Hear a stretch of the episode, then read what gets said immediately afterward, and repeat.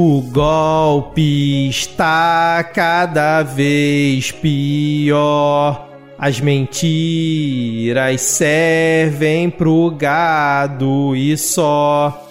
PGR se escondeu. Desespero já bateu. Centrão largou a mão e cai, cai, cai o presidente. Cai, cai, cai o presidente. Não quero ver milico com minha urna envolvente. Não quero ver milico com minha urna envolvente. Então vai, vai, vai pra lá, nem tente. Vai, vai, vai pra lá, nem tente. E não quero ver milico com minha urna envolvente. Não quero ver milico com minha urna envolvente. Correu. Trililim é o terror, uh, uh, correu. Trililim é o terror, uh, uh, correu. Perdeu, correu, perdeu, correu, perdeu, correu, perdeu, perdeu.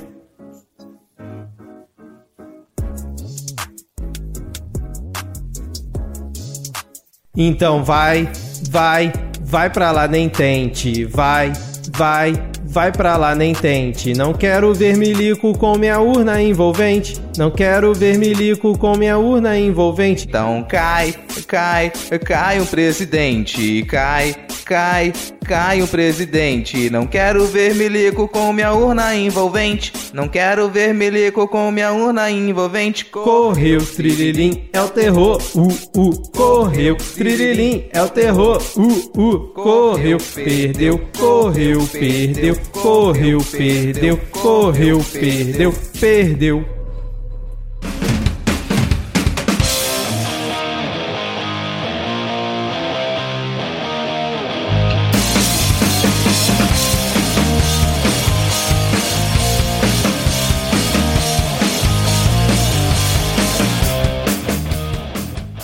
cidadão e cidadã, tudo bem? Eu sou Vitor Souza, falando diretamente do dia 19 de julho de 2022 e está começando mais um Tuda, opa, mais um Midcast Política no ano mais importante da nossa jovem democracia. Aqui nós debatemos os fatos que ocorreram na última semana e que influenciam no cenário da política nacional, com muita informação, pistolagem e bom humor no desespero do possível. E hoje aqui comigo temos ela diretamente do clima tropical de Brasília, Ana Raíssa, tudo bem, Ana? Olá, tá daquele jeito, né? Também. Ah, daquele jeito Brasil, né, cara? Aquele jeito Brasil de ser. Maravilha. Seguindo a nossa apresentação, temos ela de volta aqui ao Midcast. Vamos ver se ela veio para ficar diretamente do clima semiárido de João Pessoa. Thaís Kisuki, tudo bem, Thaís? Olá, tudo bem, tudo bem. Tirando o fato de estar que nem Juma Marruá, toda pintada feita uma onça, tudo certo. Bela referência. Começamos bem o episódio com referência a Pantanal. Muito bem, Thaís. E fechando o nosso quarteto de hoje, temos ele, o tudão desse podcast, falando diretamente do clima tropical de altitude da Vitorinha, Rodrigo Hipólito. Tudo bem, Rodrigo? Cara, daqui a pouco você vai começar a fazer descrição do, do podcast, como no episódio de hoje, Vitor Souza se junta com Ana Raíssa, Thaís Kisuki e Rodrigo Hipólito para, sei lá, vai analisar algum filme da Marvel aqui. Tá, é uma boa ideia pra próxima semana, cara. Vou tentar preparar algo nessa linha aí. Ai, cara. Ou Mas tá, pior, tá, tá- analisar trailer de filme da Marvel. Nossa, hein? Que beleza.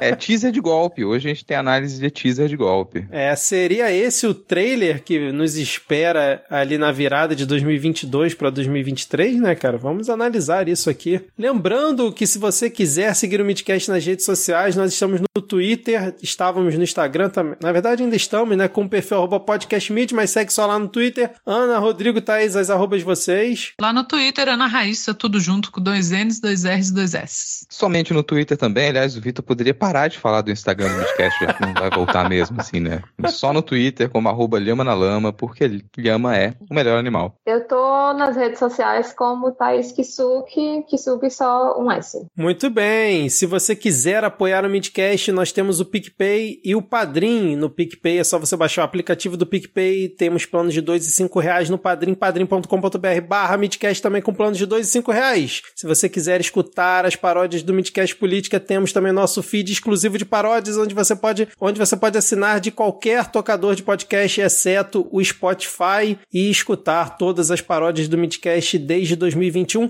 Aliás, se você está escutando pelo Spotify esse maravilhoso podcast, por favor, dê o seu joinha, dê suas cinco estrelas ou sei lá o que aí no Spotify e nos ajude a, quem sabe, se tornar um podcast aí relevante nacionalmente, sei lá, né? Agora, sem mais delongas, vamos iniciar o episódio com o bloco. Não posso contar, é sigilo.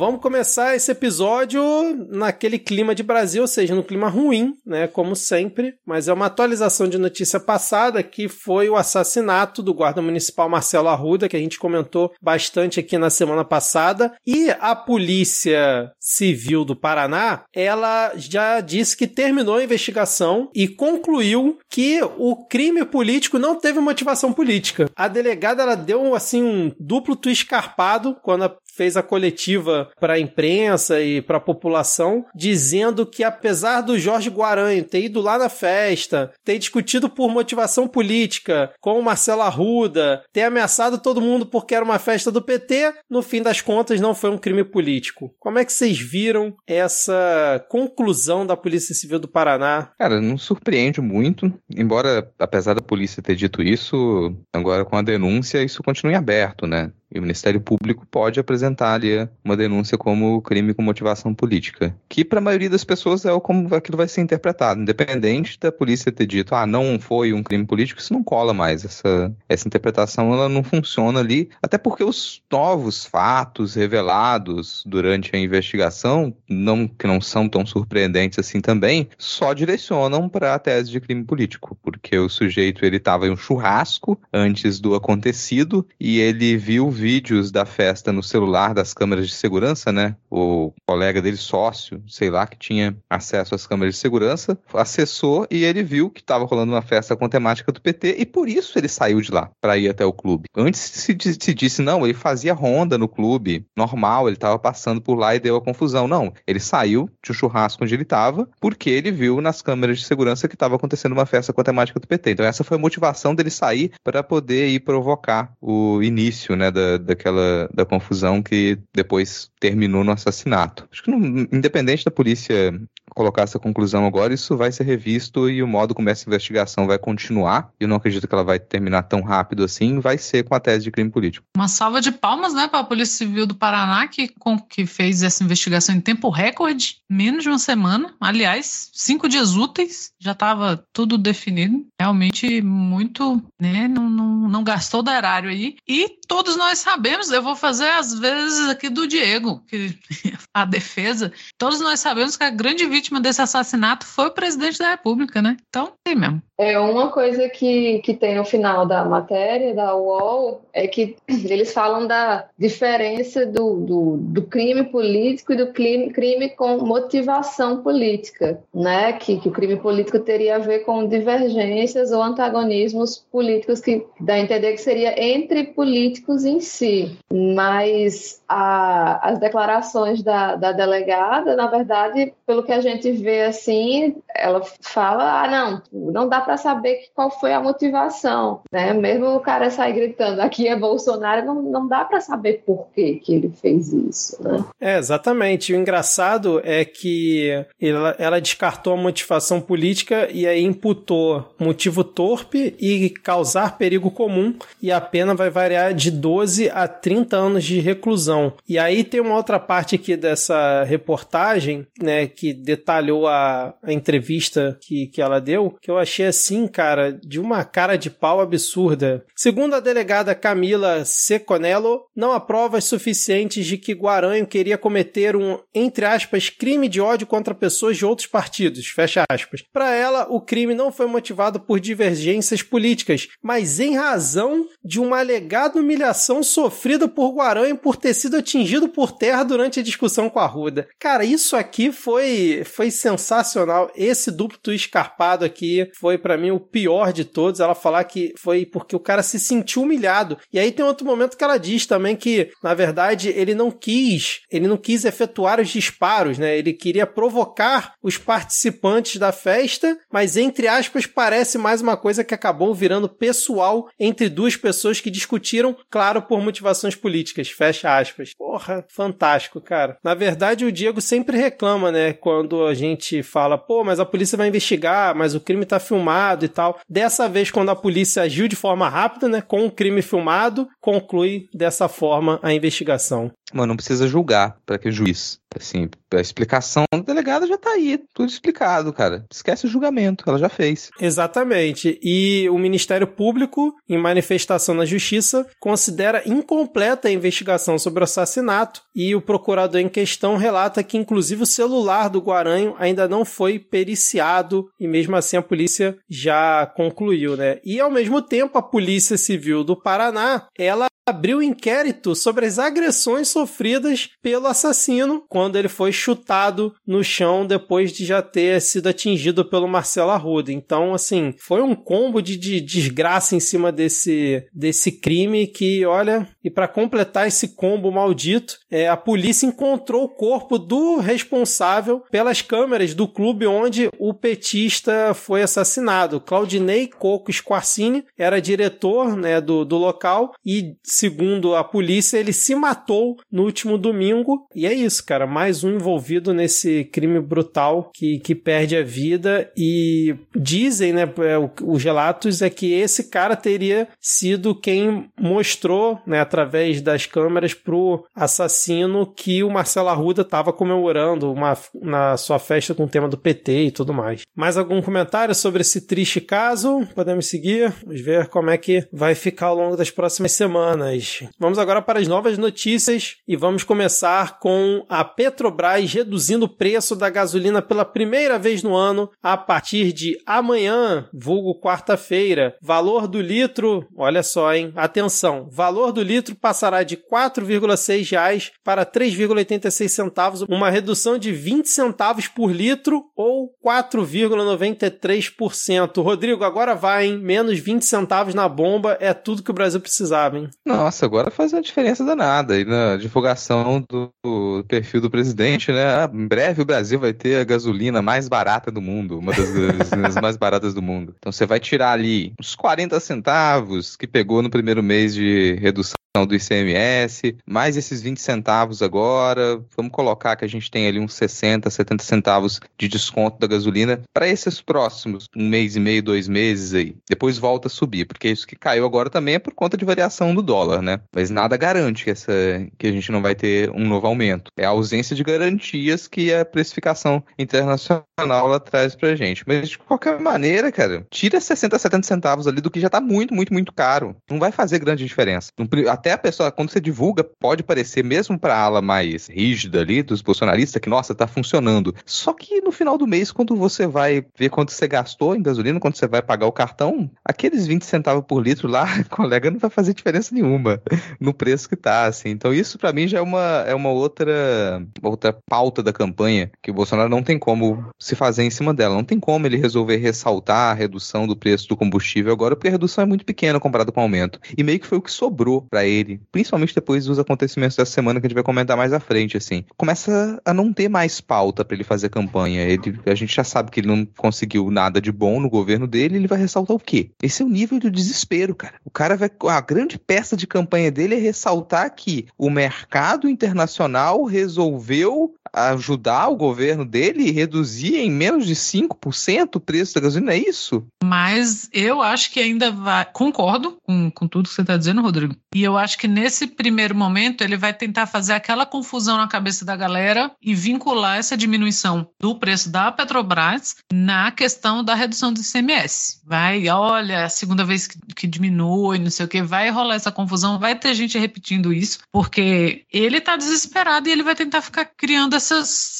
cortina de fumaça, sabe aquela bomba do, do, do palhaço assim que ele joga, do mágico e sobe aquela fumaça para tentar disfarçar. E como você falou da falta de garantia, ele que não pode contar, porque assim, o governo dele não tem o mínimo controle econômico, não tem, a gente sabe que não tem. Diminui 20 centavos agora e lá na frente acontece mais uma merda, sabe-se lá, essas ondas de calor na Europa, um caralho desse aqui, o dólar estoura de novo, e aí estoura o preço da gasolina de novo. Eu quero ver, ele vai fazer o quê? Ele vai aparecer pelado? Porque tá, a, as desculpas, a, as viagens que ele inventa estão estão se acabando, né? Então, assim, uma hora esse 20 centavos vai voltar dobrado aí. Inclusive, no tweet que ele fez anunciando a, a redução da gasolina, tem o pessoal lá, ah, parabéns, presidente, muito obrigada, não sei o que, o pessoal agradecendo a ele.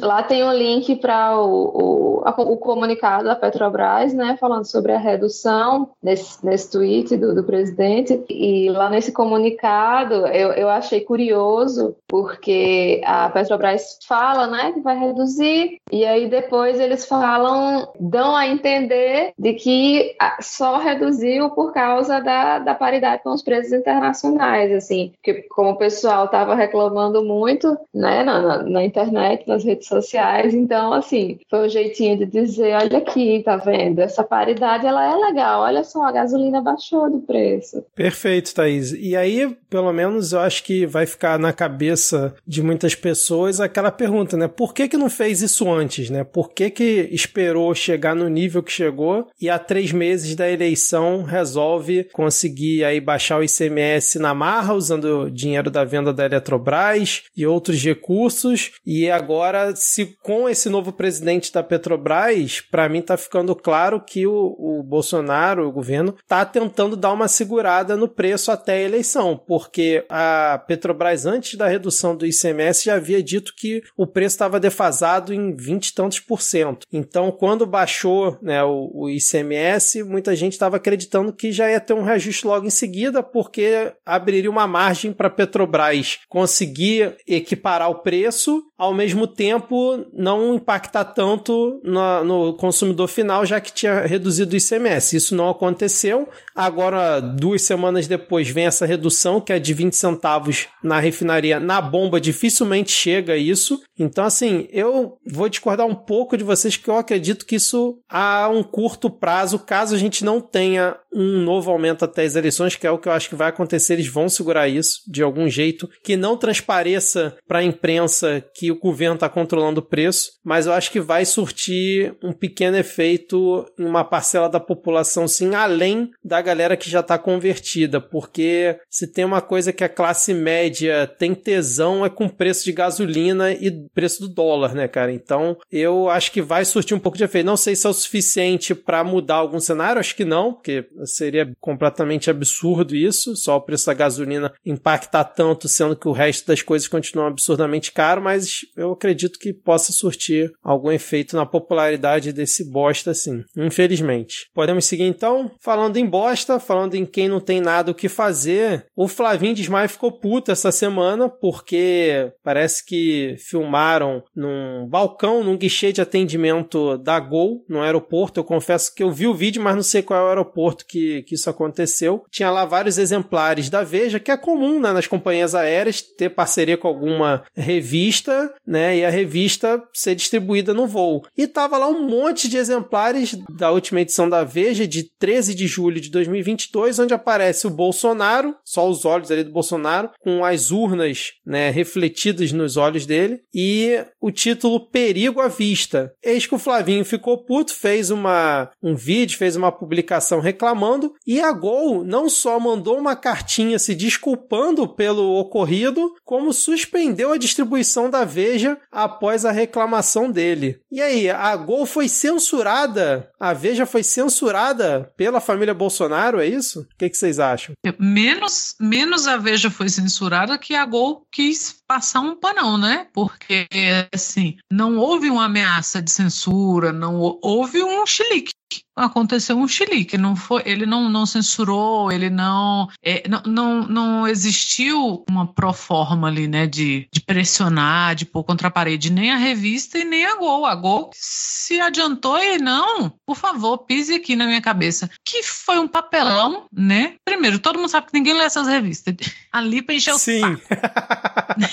a Veja mandou de graça. A, a gente não vai mais nem esperar o aperto, a gente já vai se adiantar, não? Senador, mil desculpas, nós vamos suspender. Para quem que a Gol fez isso? Quem deixaria de voar com a Gol pelo simples fato da Gol tá, sabe, liberando, é, entregando ou oferecendo, ou mesmo deixando à disposição ali revistas com, com a cara do Bolsonaro? Não, não, não é uma questão, sabe? Não é uma questão. E, mas como a gente sabe que até relógio quebrado, né, duas vezes por dia pelo menos acerta, nem é a das piores capas da Veja, sabe? Agora, quantas vezes, e, e não, não tem como você não fazer um paralelo de quantas vezes o Lula foi achincalhado pela Veja, quantas vezes a Dilma foi vítima da capa da Veja, porque nunca pegaram leve com ela. E nada disso aconteceu, você não viu o Lula ou Dilma ou quem quer que seja nenhuma vez, sabe, reclamar que passou e viu um cartaz. Você não viu Dilma ouvir um, um estádio todo mandando ela tomar no cu e ela fazer qualquer comentário a respeito disso, sabe? E não é porque o estádio tinha direito de fazer isso, porque é uma palhaçada. Mas agora eles não podem ser confrontados, eles não podem passar e ver alguma coisa,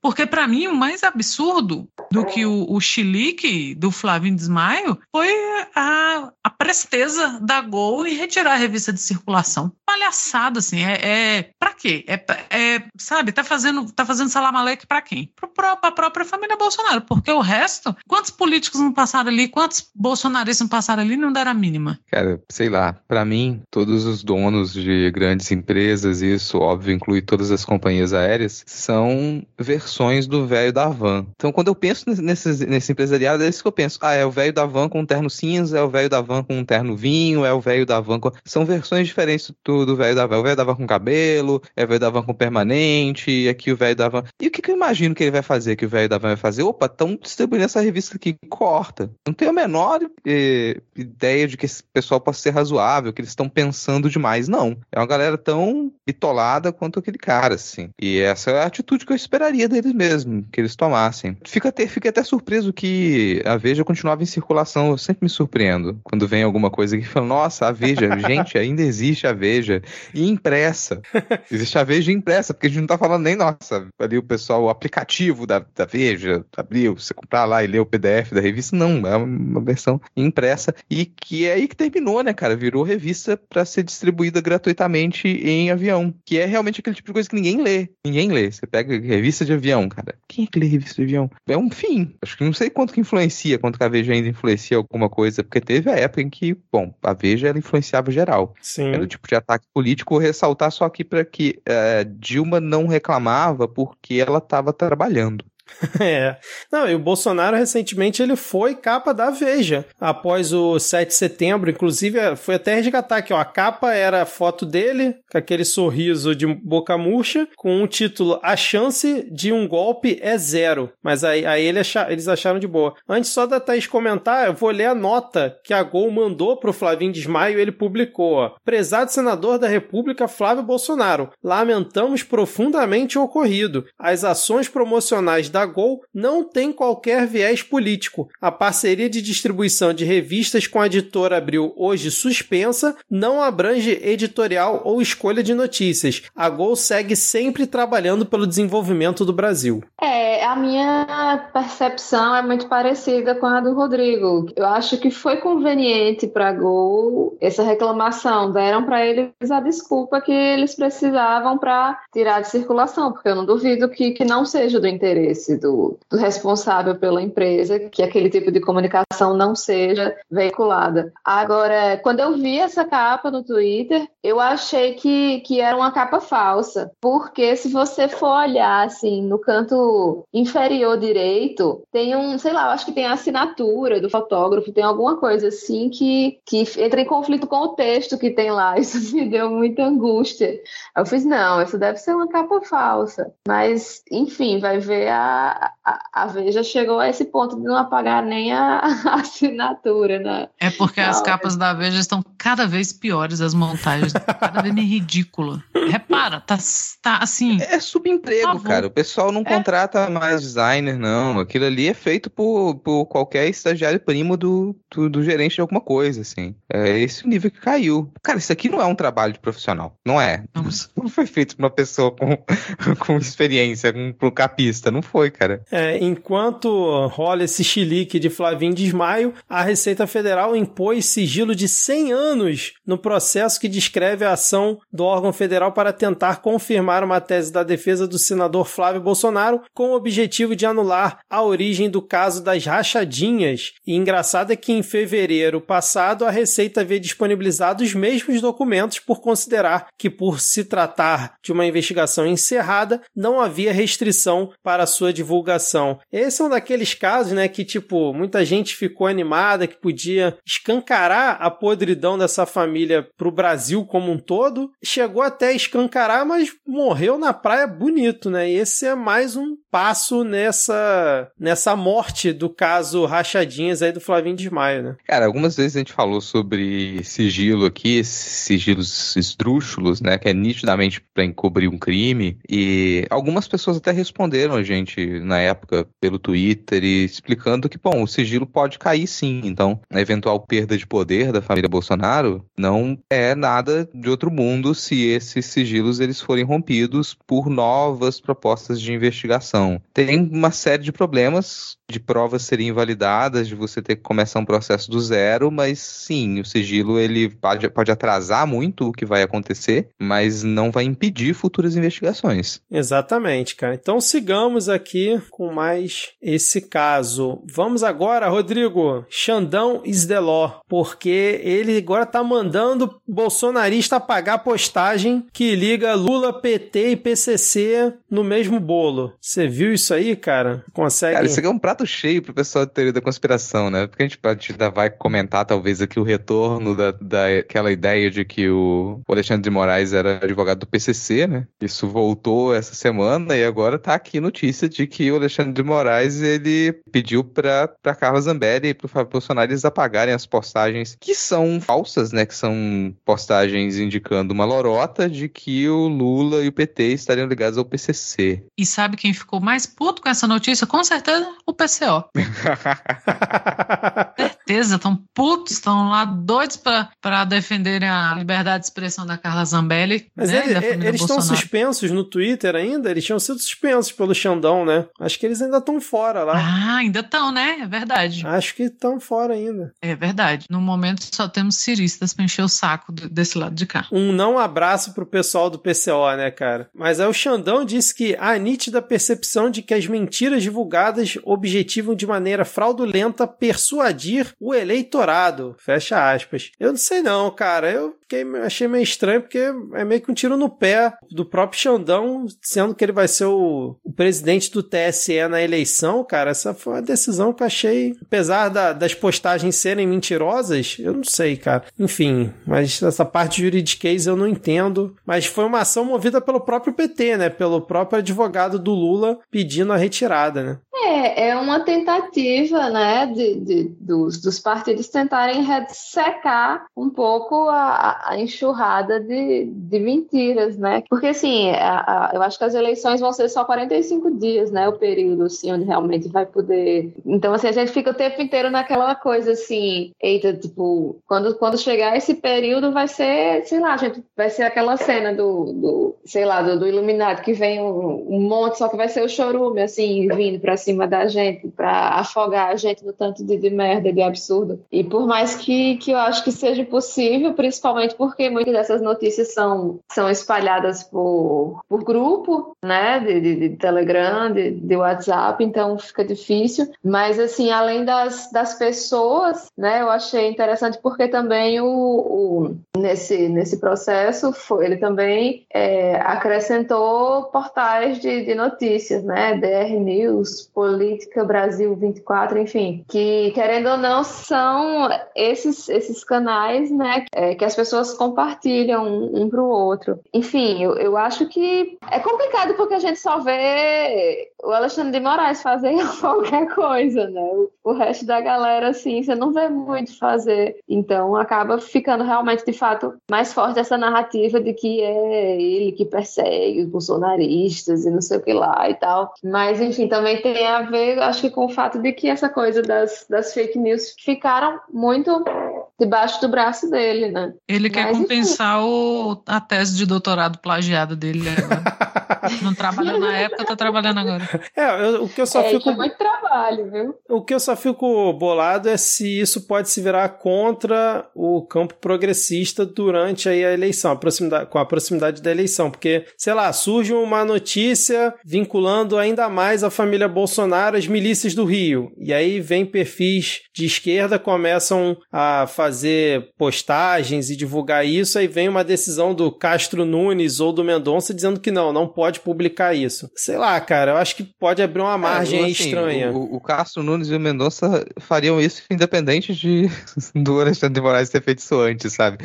E isso, isso aqui não é nem, ah, será que pode acontecer? Vai acontecer, vai acontecer. E qualquer coisa que, que, o, que o Castro Nunes e o, o Mendonça puderem fazer para poder impedir uma divulgação de crimes da família Bolsonaro e desse tema de eles vão fazer, independente do que a gente das ações que a gente tomar. É uma coisa que até que é, a gente já discutiu algumas vezes aqui no programa e que eu sempre repito a minha postura é a gente já sabe que o Lula vai apanhar e vai continuar apanhando, que eles vão bater.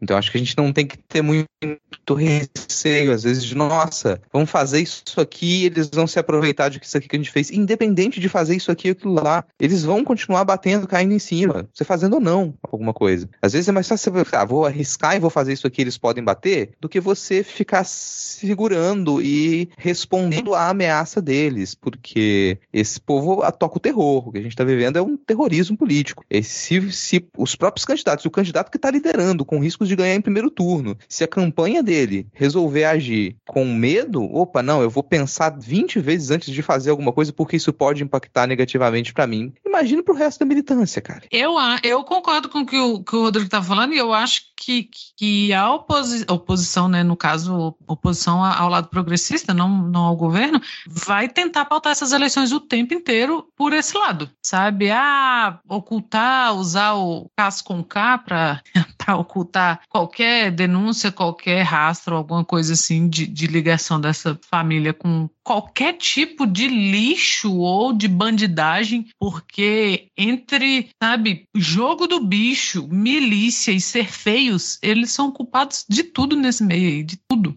Tudo, absolutamente tudo. Ser feio foi muito bom. E, e, fa e, e, falando nisso, a jornalista Juliana Dalpiva, ela vai lançar um livro novo chamado O Negócio do Jair, a história proibida do clã Bolsonaro, aproveitando o gancho com esse tema. E ela divulgou como a mais completa investigação sobre as origens do patrimônio político e financeiro de Jair Bolsonaro e sua família. Já tem a capa lá bonitinho, tá em pré-venda e parece que ele vai ser lançado, tipo, acho que é duas semanas antes do primeiro turno, cara. Alguma esperança? Vocês acham que pode vir alguma coisa diferente do que a gente já conhece? Rapidinho, só pra gente aproveitar o, o gancho aqui do top. Cara, eu acho que não sei se vai aparecer muita coisa diferente do que ela já apresentava no podcast, né? Sim. Que era, sim. Que era a vida secreta de Jair. Isso. Então acho que não vai mudar muita coisa, vai estar tá tudo ali. E tem um agravante de ser um livro. Pô, vou ter que ler o livro, cara. Aí complica muito, a gente fica Tem ali muitas palavras é, escritas, né, Rodrigo? Muita palavra, cara. E vamos ter que esperar uma galera aí que tem disposição leia e dar uma resumida pra gente, né? É, já aí me arrependi, de vez em quando faz isso. Leu até o livro do Moro. Foi, né? Hum, cara, heroína total, assim. Leu o livro do Moro pra gente e deu uma resumida. De repente a pessoa faz isso. Porque, cara, assim, não vou ler o livro. Tem um podcast, eu vou ouvir o podcast. ai, ai. Mais algum comentário? Não, podemos seguir? É, falando em negócios escusos e milícia e tudo mais, o jornalista Rubem Berta, junto com o Igor Melo, lá pro UOL, divulgaram, né, fizeram uma reportagem exclusiva sobre uma planilha que mostra aí 9 mil cargos secretos e esses 9 mil cargos são identificados como governador. E qual governador seria essa referência? O governador do estado do Rio de Janeiro, Cláudio Castro, aqui segundo a reportagem, pois a planilha que mostra o detalhamento dos recursos necessários até o final do ano para a manutenção de 9 mil cargos secretos foi identificada pela Secretaria Estadual de Trabalho do Rio de Janeiro com o nome Governador. A tabela é relativa ao projeto Casa do Trabalhador, cujas inaugurações de unidades têm sido usadas politicamente nas últimas semanas pelo governador, que é candidato à reeleição. Seriam 4.500 agentes de apoio e outros 4.500 agentes de empregabilidade a partir da sexta etapa do projeto, que iniciou no último mês de maio. E aí, perguntada sobre o nome governador na tabela, a Secretaria de Trabalho afirmou que, abre aspas, vai apurar se houve um erro na confecção da planilha, fecha aspas. Então é isso, cara. Aparentemente, tivemos aí uma contratação meio estranha por parte do governo do estado do Rio de Janeiro com referências ao governador. Quem será que deve ser esse tal desse governador na planilha, cara? E qual será que deve ser o erro, né? Não é possível. É... Aí, nossa, outra pessoa fez contratações secretas. Não importa, é pior ainda que seja o governador, mas caramba, aí fica todo mundo meio espantado com a coisa errada. Meu Deus. Meu. A contratação desses profissionais não ocorre por meio da Secretaria de Trabalho, mas pela Fundação CEPERG, que não divulga os nomes dos funcionários, também não há contra-cheque e os salários são sacados na boca do caixa no Banco Bradesco. E aí teve... E quem é que saca salário dos outros na boca do caixa? É, pois é. Será? E aí teve uma reportagem aqui da TV Globo que mostrou relatos de ex-funcionários do órgão afirmando que repassavam parte de seus salários à cúpula da fundação, que nega qualquer irregularidade, cara. É realmente assim, não o, falha. o baixo clero, né, que a gente comenta que em Brasília dominou e chegou à presidência com Bolsonaro, é a mesma coisa aqui no Rio de Janeiro, porque o Cláudio Castro, antes dele ser vice na chapa do Witzel, do Fuzitzel, ele era, sei lá, vereador numa na cidade interior do Rio. Foi alçado a vice e agora, cara, assumiu, né, com a saída do Fuzitzel, o governo do estado e com grande chance de se reeleger, cara. O Rio de Janeiro sempre na vanguarda cara, do absurdo. A gente até esquece de onde que o Cláudio Castro veio, né? É, Você falou é. disso, é. parece que foi outra vida. Parece, sei lá, cara. Isso faz 10 anos, 20 anos, 30 anos, não foi ontem que isso aconteceu. O que, uma coisa que o Rio de Janeiro faz muito é exportar esquema de, de corrupção, né? Sim. O pessoal testa primeiro, ah, isso funciona no Rio de Janeiro. Vamos fazer um pequeno teste com 9 mil funcionários secretos aqui. E se isso deu certo, aí repete em outros estados. Então, também fica aí a dica, né? Para o Ministério Público, se quiser dar uma verificada em outros estados, de repente um caminho que você vê que, é, que você percebe que aconteceu no Rio de Janeiro e você encontra uma planilha dessa, se você fizer um caminho parecido em outros estados, talvez você encontre algo similar. Algum comentário, Thaís? É só que essas, essas casas do trabalhador, né, foram. É, teve uma maratona de inaugurações, né, que, que foram realizadas até o dia primeiro, que foi a data limite para participação de pré-candidatos em eventos desse tipo. Então, aparentemente, esse, essa foi uma, uma dessas coisas, assim, né, que os políticos fazem na, nos 45 do segundo tempo para tentar aumentar a popularidade deles Exatamente, exatamente. É, o nosso último tópico aqui desse bloco é sobre uma palhaçada que está ocorrendo no Twitter. Rodrigo, Rodrigo, Ana ou Thaís, não sei se vocês querem introduzir esse tópico. Cara, já tem muito perfil de esquerda, perfil progressista, sofrendo com, esses, com essa falha do Twitter. Mas que o Twitter insiste que não é uma falha. Muita gente não faz a menor ideia de que isso existe. Quando você descreve que é possível fazer isso, a pessoa fala, não é possível, quando você entende o que, que é. Mas uma pessoa que você você não conhece pode denunciar uma conta qualquer em seu nome. Você não está sabendo de nada, mas uma pessoa que você não faz a menor ideia de quem seja, ela foi lá e denunciou outra conta no seu nome. E você imagina a quantidade de denúncia que você consegue fazer, denúncia falsa. Você consegue organizar para as pessoas bombardearem de denúncia uma conta qualquer, utilizando contas de terceiros. E essa ferramenta existe no Twitter, isso é possível ser feito. Então a gente já teve uma série de ataques or orquestrados dessa maneira. São as famosas famosas milícias digitais aí que o Alexandre de Moraes ele tanto fala, essa é uma das estratégias que se usa para poder derrubar ou silenciar contas progressistas e a Ad Ferrer tem sofrido com isso. Também a conta de Ad tem sido utilizada para denunciar outras contas. E aí você também pensa que é uma, uma conta de relevância, ela tem dentro do Twitter um peso maior se está fazendo uma denúncia também. E você já houve reclamação, já se entrou na justiça para o Twitter ele desfazer essa ferramenta. Na primeira reclamação que se fez, o Twitter respondeu que a ferramenta existia sim, não era um erro não, estava lá de propósito. Eles fizeram isso de propósito. Eles realmente defenderam a ideia de que isso é para a segurança das contas. Por mais estranho que pareça e por mais reclamação que se faça, eles insistem na ideia de que aquilo é para segurança, que é um bom planejamento. E após a notificação extrajudicial, a resposta do Twitter foi que não há violação aos direitos dos titulares de dados através da realização dessas denúncias, tampouco utilização ou tratamento de dados de forma inadequada. Ou seja, a culpa é da gente que não leu antes de, de clicar lá em aceito na hora de fazer a conta no Twitter, né? Porque se não há violação dos direitos, então eu acho que as regras da plataforma realmente não devem ser muito legais. É que eu tenho paciência zero com esse negócio das, das plataformas, das empresas, elas justificarem os próprios erros, como estava nos termos do contrato que você leu. Vai se fuder, cara. Porque a gente não. A escolha é o quê? Então não usa a plataforma? Enfia o livre mercado no cu. Como assim? Essas plataformas de comunicação, elas dominam o mercado. É impossível trabalhar hoje em dia sem ter perfil nessas plataformas. É impossível você se comunicar hoje sem ter perfil nessas plataformas e se manter minimamente informado.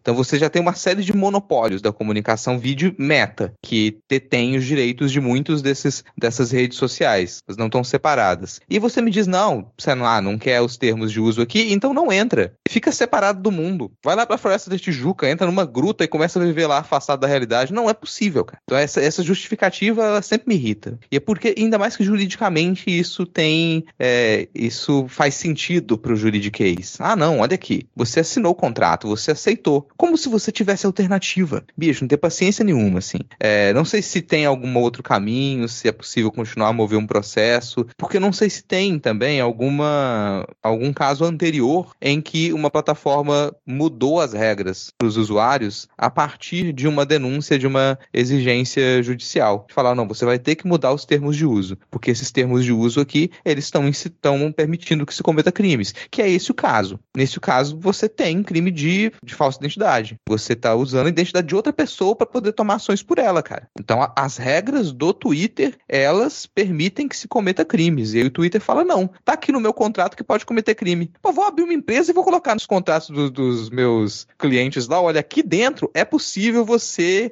consumir cocaína livremente no Brasil. Ah, mas é proibido no Brasil. Foda-se, nos termos de uso do meu, do meu café que eu vou abrir agora aqui, eu tô dizendo que você pode. Então você pode. Exatamente, cara. A AD, inclusive, deu uma. ajudou, né, numa reportagem que foi divulgada na coluna Janela Indiscreta do Caio Barbieri lá no Metrópolis, é, reforçando toda essa situação, porque principalmente, sei lá, o perfil da Anitta foi muito atacado depois que ela declarou apoio ao Lula como o Rodrigo disse, a conta de AD está sendo utilizada frequentemente, cara, às vezes é, sei lá, 5, 6 denúncias num dia só. Inclusive, força AD, melhore em relação a isso tudo que está acontecendo. E é uma palhaçada o que o Twitter está fazendo, é uma palhaçada. Permitir que você faça denúncia com conta de terceiro, e parece que até fizeram um teste, se eu não estou enganado, que você não precisa nem formar o e-mail correto da conta da pessoa. Você mesmo assim consegue fazer a denúncia.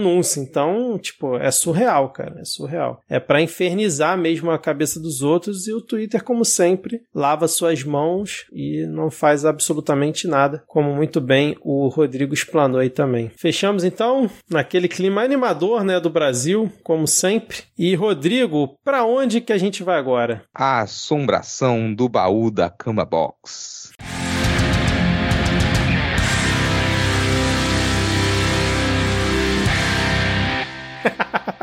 começando aqui o ponto da pauta, quem pegou a referência pegou, né? Porque a gente tem aqui talvez um futuro habitante do baú da Cama Box depois dos resultados das próximas eleições e o desespero bateu. O presidente Jair Messias Bolsonaro, pré-candidato à presidência, possível perdedor nessas eleições, ele fez um trailer, um teaser trailer do golpe que ele pretende tentar aplicar, que é o questionamento infundado do resultado das eleições, do uso das urnas eletrônicas, né? Mas nesse caso foi um evento singular, assim, um evento que chamou muita atenção porque o que que o fungo fez? Ele chamou uma série de embaixadores para um evento no Palácio da Alvorada, então ele utilizou estrutura pública e o seu poder de voz de presidente, ocupando um cargo público, para poder defender que o sistema eleitoral brasileiro é fraudulento. O mesmo sistema que o elegeu. Ele repetiu a maioria dessas teorias absurdas de que as urnas eletrônicas poderiam ser fraudadas, de que a contagem dos votos e os dados dos eleitores vão parar em nuvem, o que é mentira. Isso já foi desmentido, já foi explicado explicado, todas as mentiras que ele conta com relação ao uso das urnas eletrônicas já foram explicadas, já foram desmentidas. E ele fez um evento grande, então ele chamou embaixadores, representantes de outros países no solo brasileiro, para poder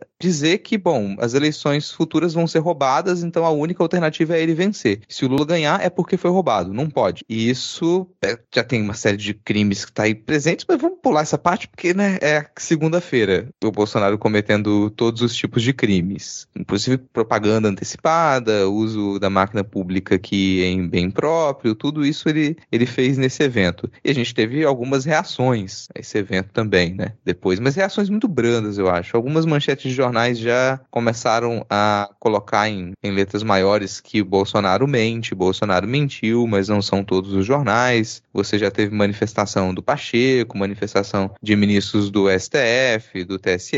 Ainda eu acho tudo muito aquém da escala desse evento, porque é um evento com autoridades internacionais, um evento oficial da presidência da República, com a única intenção de desacreditar as eleições e um nítido planejamento para que se crie um caos após a confirmação da vitória do Lula nas eleições de outubro. Isso é o que a gente tem. Tem uma, a gente vai deixar linkado para vocês aqui um resuminho e uma, um fio no Twitter também que acompanhou os piores momentos desse evento, inclusive o momento final no qual ele encerra a sua palestrinha de mentiras e ele coloca, estende as mãos esperando que vai ter uma salva de palmas, o que não acontece. Tem umas palmas espaçadas aqui, um pessoal lá no fundo que bateu palma por educação, e ele insiste, ele fica ali mais de um minuto esperando que tenha aplausos que não vem, repete de novo que acabou e sai de cena. Esse foi o vexame dessa semana, aconteceu ontem, né? Segunda-feira, a gente tá gravando na terça, faz menos de faz 24 horas que aconteceu esse vexame. E hoje hoje o Twitter já amanheceu com todo mundo apontando isso, que é um anúncio descarado de uma tentativa de golpe. Uma coisa que eu fiquei, um aspecto, né, desse circo que eu fiquei, e assim, não é porque eu digo circo que eu não digo que não é sério, né, assim, só é espalhafatoso, é feito na, na, na forma que esse governo faz tudo, que é um destrambelho. Mas se a gente pegar a postura do Jair, quando ele fala para apoiadores, né, ali no cercadinho, que ele xinga até próprios apoiadores, é, que ele manda calar a boca, que ou quando ele está em eventos maiores que estão cada vez menores, né? Ainda bem, porque tudo tem limite, como na Paulista ou aqui em Brasília mesmo. Quando ele está sendo gravado aqui em Brasília comendo um cachorro quente num lugar ou no outro, que ele faz para ser gravado, para virar corte, para ir para a internet. E você vê a postura dele frente, né, ali de frente àqueles embaixadores, aquelas autoridades, cara, é, é constrangedor, assim, é constrangedor por é o que ele merece. É um pouco menos do que ele merece, mas é o que ele merece. Mas para um chefe de Estado, para um presidente da República, ou, né, para um. É constrangedor a postura dele. É uma postura acuada, é um cara que tá o tempo todo falando meio constrangido. São slides com erros. mas não vamos passar para esse lado. Tá, tem sempre um erro no slide. É sempre. Parece que o Dallagnol fez, sabe? Os slides o tempo inteiro. Tava esperando você citar ele aqui. Ai, um dia sem achincalhar no Dallagnol é um dia perdido para mim. É, e ele tá sempre meio acuado, assim. Pra quem teve o desprazer de acompanhar uma coisa ou outra, né? Ou ontem, quando aconteceu, ou que vá ver os vídeos depois, você vê, ele tá sempre assim, com um olhar meio perdido, ele tá sempre meio balbuciando as coisas, não tá falando direito, ele tá sempre meio constrangidaço lá na frente. Então, até para alguém que tá ali anunciando um golpe, até para fazer ameaça, esse homem não presta, sabe? Ele não tem. Eu tenho certeza que é aquele cara que você vai cumprimentar, ele tá com a mão mole, ele não tem um aperto de mão firme. Nem isso. Nem isso, sim, sabe? E aí, o que que isso, para mim, o que que isso traz? Porque aí a gente acorda com o Twitter falando em golpe. O golpe foi dado e ele só vai ser concretizado, mas ele foi dado. E para mim, vendo aquela figura patética, é muito difícil acreditar, sabe? Eu, eu continuo com o Kalil. Eu posso estar sendo inocente, mas assim, sabe? O, o Trump, que é outra figura desprezível e que tem mais por ter, né, trabalhado, ser do showbiz a vida inteira, que tinha outra postura, que falava de outra forma, não inflou as massas. Imagina Jair Messias Bolsonaro, né, com aquela boca murcha, aquela mão mole, aquele olhar perdido. Então, eu ainda tenho essa essa visão de que tá tentando, ele ele tenta inflar ali, sabe? Ah, vou jogar aqui um, uma faísca nesse palheiro aqui. Se pegar fogo, pegou. Se não pegar, ninguém pode me acusar de, de ter tentado incendiar nada. Até porque... porque as Forças Armadas, inclusive, só inflam na base de prótese, né? Obrigada, Rodrigo. Só. Então, assim, o que é que vai subir aí? Que pipa desses vovô vai subir? Tomara que nada, para o nosso bem. Mas tudo isso para dizer o quê? Que quando Pacheco, ou TSE, ou algum outro faz uma notinha de repúdio, não é hora de notinha de repúdio, sabe? Um cara com essa postura, você bateu pé no chão, ele corre. É hora da gente ser enfático, sabe? Das instituições serem enfáticos. É hora de, de, de todo mundo ser enfático. Teve um, um, acho que foi a carta dos delegados, né, do Brasil falando que não, que as urnas são confiáveis. Está tendo é, pessoas tweetando, né, que trabalharam, que são autoridades ou trabalharam em, por algum tempo as votações que são ilibadas, que são confiáveis e tal, para mostrar que essa tentativa dele de estremecer alguma base não estremece porque é uma tentativa tacanha. Agora, se a própria base se se adianta em se estremecer, né? Se um tribunal ou outro fica assim meio, ah, opa, uma casca de banana, vamos lá escorregar. Não tem, tem, tem muito caminho para a gente não deixar o Brasil ir por esse lado, porque ele está tentando, ele está jogando um verde e jogando com muito mau gosto. Ele está meio assim, então, estão é, mandando aí, né? Um golpe, quem sabe, por favor, me impeçam. Então, não, não, não é aquela ferocidade, né? Teve daqueles desenhos brega que a galera faz dele uma vez vez fizeram ele acariciando um leão, assim. E, ô, meu amigo, tá bem longe disso. um abraço pra Lucy Borne, né? Grande desenhista e grande ilustradora do lado bolsonarista. Eu tô, tava dando uma olhada no, nos tweets ao vivo que o, o Kleber Lourenço fez do, do, desse evento, né? E, assim, é, é muito doido, assim, porque, tipo, o bicho começa reclamando da anulação do os julgamentos do Lula, tipo, por que, que o cabra vai chamar os embaixadores para começar a chorar? Porque, uh, tipo, o que, que a galera tem a ver com isso? E aí, sei lá, tem um momento, tem um momento aqui que ele acusa Faquin de ser é, advogado do, do MST e chama MST de, de organização terrorista. É, é muito doido, assim, o, o desespero dele mesmo, assim, sabe? Enfim, fala também de, de, de Xandão, fala essa história do, do, PCC. Não é à toa que o pessoal ficou em silêncio depois, né? Porque o que, o que dizer? Porque, sei lá, o pessoal pode ter pensado que Bolsonaro estava tendo um derrame lá na frente deles e resolveu esperar para ver se ele caía no chão.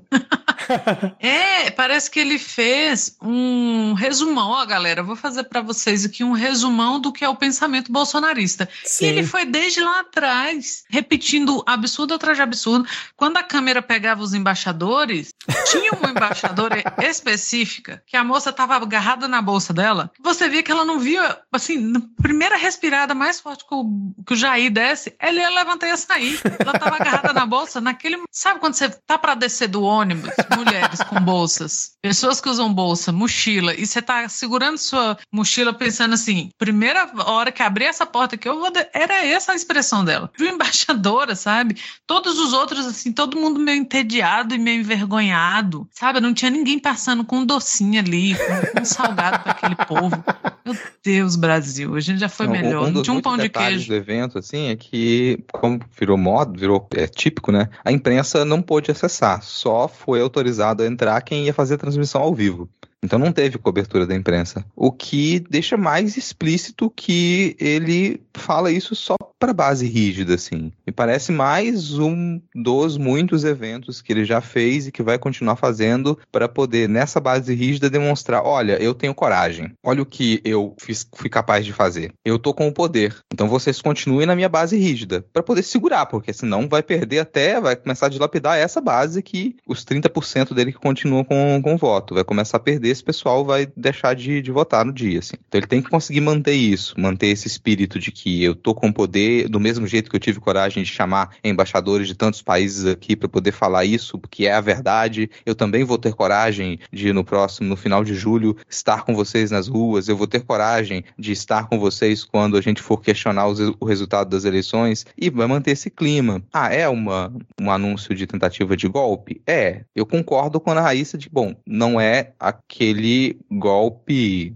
forte, né? Aquele golpe que ele vai, que é aquele golpe com pegada. Não. É um golpe meio molenga, mas que vai insistir em continuar ali, sabe? Você cansa aquilo ali, nossa, é isso mesmo que tem para agora? É, não, espera um pouquinho mais que vai funcionar. Ah, dá mais 10 minutinhos que vai funcionar. E, e, e você insiste naquilo ali e o tempo vai passando. E quando você vê, você tá preso naquela situação. É meio constrangedor, você não sabe como sair daquilo, né? Mas vai chegar as eleições, vai ter esse questionamento, e isso vai fragilizar mais ainda, né, a nossa democracia. Isso vai permanecer para 2023. Fica mais nítido para mim que a tentativa é essa, olha, já nem considera mais que vai ganhar a eleição, mas vai tentar estabelecer um clima de não aceite, que é o que o PSDB já fez em outro momento e complicou um governo da Dilma, por exemplo. Agora isso depende muito de ele ter um grande apoio no Congresso para que isso surta efeito, não só na sua base rígida, mas que parlamentares eles mantenham esse discurso firme e resolvam complicar muito um futuro governo do Lula. Assim, a imprensa também, de falar, não, olha só, ainda tem dúvidas aqui, o que, que aconteceu, e ficar noticiando isso. Se não tiver essa aderência do Congresso e da imprensa, o máximo que a gente vai ter é algumas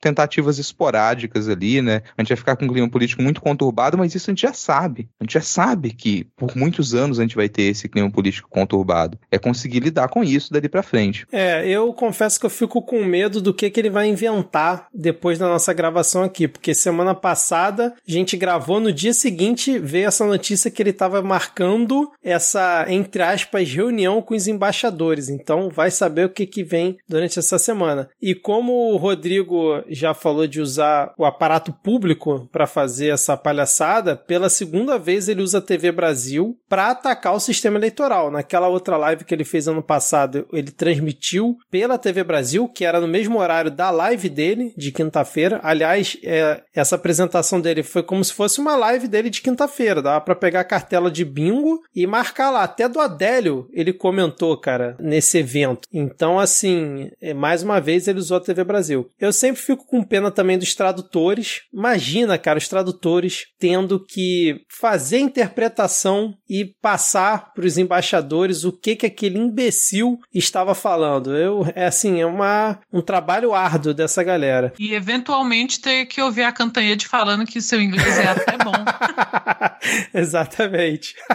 E eu concordo com a Ana da questão da fraqueza, cara. Eu, o Bolsonaro, apesar dele ter mandado aquele Miguel, não, eu tô com febre, não dormi muito bem à noite, estou aqui e tal. Mas você percebia que ele estava coado, ele estava ali demonstrando uma fraqueza e passou vergonha. Ficou muito claro isso. Você percebe também que ele tenta moderar o tom, não falar tão agressivo, porque estava na frente ali dos embaixadores, vamos dizer assim. Mas ele, para mim, demonstrou fraqueza. E eu também concordo com a Ana que tem que partir para cima agora, tem que mostrar que ele é mentiroso, que ele é vagabundo, as instituições têm que ter uma ação efetiva e não só aquela notinha de repúdio do Pacheco, que fez três, quatro tweets falando não, a democracia, não sei o que, as urnas, não sei o que lá, e no tweet seguinte já tava falando de outra coisa completamente aleatória, sendo que... Cara, você falou a palavra instituições, sabe que eu ouvi com caixa alta e caixa baixa, né? Você falando, é... ah, instituições, não vai ter, cara. É, não, não o Lira, o Lira tá quieto até agora, o Lira não se pronunciou, não, não falou um ai sobre o que aconteceu ontem, né? A gente teve também a nota da assessoria de imprensa da Embaixada dos Estados Unidos, reforçando né, a confiança nas eleições brasileiras, dizendo que elas servem como modelo para as nações do hemisfério do mundo. Olha que ponto a gente chegou, cara. A Embaixada Brasileira, que eu, não sei se estava presente lá ontem, não divulgaram a lista completa, né? Mas tendo que divulgar uma nota para reforçar isso. E eu tô com o Felipe Figueiredo, que ele estava dando uma entrevista, acho que foi no My News hoje, dizendo que o que o Bolsonaro fez foi um crime de lesa pátria, porque ele convocou representantes de outros países para dentro do Palácio do Planalto para colocar em xeque o sistema eleitoral do país, cara. Se isso não é um crime de lesa pátria, não sei mais o que, que é. E aí é nesse momento que as instituições tinham que dar uma resposta de chegar lá o senhor Arthur Lira, a gente sabe que isso não vai acontecer, né? Mas abrir uma investigação contra ele, botar um processo de impeachment para jogo, teve a gente, teve ali, gente, óbvio que eu tô falando isso num cenário que onde as coisas funcionariam. Parece que teve um grupo de 43 procuradores que estão pressionando o Aras para ele abrir uma investigação pelo que o Bolsonaro fez ontem, mas é óbvio que a gente sabe que não vai acontecer. Então assim, a gente também às vezes pede uma reação das instituições, mas quando a gente olha as opções, a gente vê que tá tudo amarrado. Então é muito difícil acontecer realmente algo. Acho que uma das opções para realmente ele se sentir pressionado e perder essa mesmo que palmolescência dele de tentar alguma coisa é a galera ir para as ruas, cara. Eu acho que não tem outra opção, que é o que muita gente comentou no Twitter, é ter organização encher as ruas em defesa, sei lá, do voto, em defesa da democracia, sempre fica meio vago, né? Que eu lembro logo da Folha de São Paulo mandando vestir amarelo para defender a democracia. Mas não sei, defender as urnas, defender o voto, não sei. Mas tem que ter uma reação que parta da sociedade civil organizada, porque das instituições, quando a gente para e vê as opções, a gente tá meio que encurralado, não tem muita opção. E ficar levando nesse, ah não, nas eleições a gente resolve, ah não, ele não vai tentar nada, é sempre um risco, né, cara? É sempre um risco que a gente corre, por mais que, que eu concorde no, no que a Ana comentou de ele realmente não tá com aquele ímpeto, aquela coisa. E só duas coisas assim para eu fechar aqui, eu até notei para não esquecer, cara. Foi quando ele, durante a apresentação, ele tá lá criticando as urnas, falando mal e tal, não sei o quê. No telão, cara, começa a passar vídeo dele na, nas motociatas, nos eventos, tipo, pros embaixadores, cara, e com, inclusive com as cidades, Brasília, não sei o que e tal. Aí ele fala: Olha só, eu sou bem recebido no Brasil inteiro. O outro lado não consegue nem ir tomar um café na padaria. Cara, que coisa surreal pros embaixadores de outros países. O cara mostrando isso. E a outra coisa bizarríssima foi quando ele fala que não é o TSE que apura o resultado das urnas, não é o TSE que apura o resultado das, das eleições, e sim uma empresa terceirizada. Quando ele estava citando a Oracle, que é uma empresa de tecnologia gigantesca, na verdade a Oracle forneceu o quê? A solução, né, o hardware, o software de banco de dados que o TSE utiliza. Então eles forneceram, venderam lá para o TSE provavelmente, dá o suporte no equipamento e tudo mais, e aí com base nisso, o Bolsonaro me fala que não é o TSE que apura o resultado, que tipo foi a Oracle. É um, um nível de idiotice, de falta de entendimento que o que me deixa mais puto, além além de ser uma pessoa né, que é de TI e quando vê uma coisa dessa fica abismada, é saber que muita gente acredita no que ele tá falando, porque ele distorce no nível que a pessoa acredita. Não, é uma empresa, não vai nem, talvez nem sabe que o nome é Oracle e tal, que apura o resultado das eleições, não é dentro do TSE, o que não faz o menor sentido. O que a Oracle fez foi botar o hardware lá como qualquer outra empresa faz em qualquer outra empresa que você contrata lá uma solução, um banco de dados, alguma coisa assim, bota lá e aí você, a partir daquilo ali, toma conta de tudo. Enfim, é, é a isso. desmoralização do profissional de TI, cara. Total, total. Mas assim, tem. Eu pensando que é difícil encher as ruas porque eu acho que é generalizada a descrença de que ele vai fazer alguma coisa. Aí complica você encher as ruas. Não sei também se agora encher as ruas era uma coisa possível de se organizar do modo como a gente organizou protestos em outros momentos portas de uma eleição que talvez ela seja vencida em primeiro turno, sabe?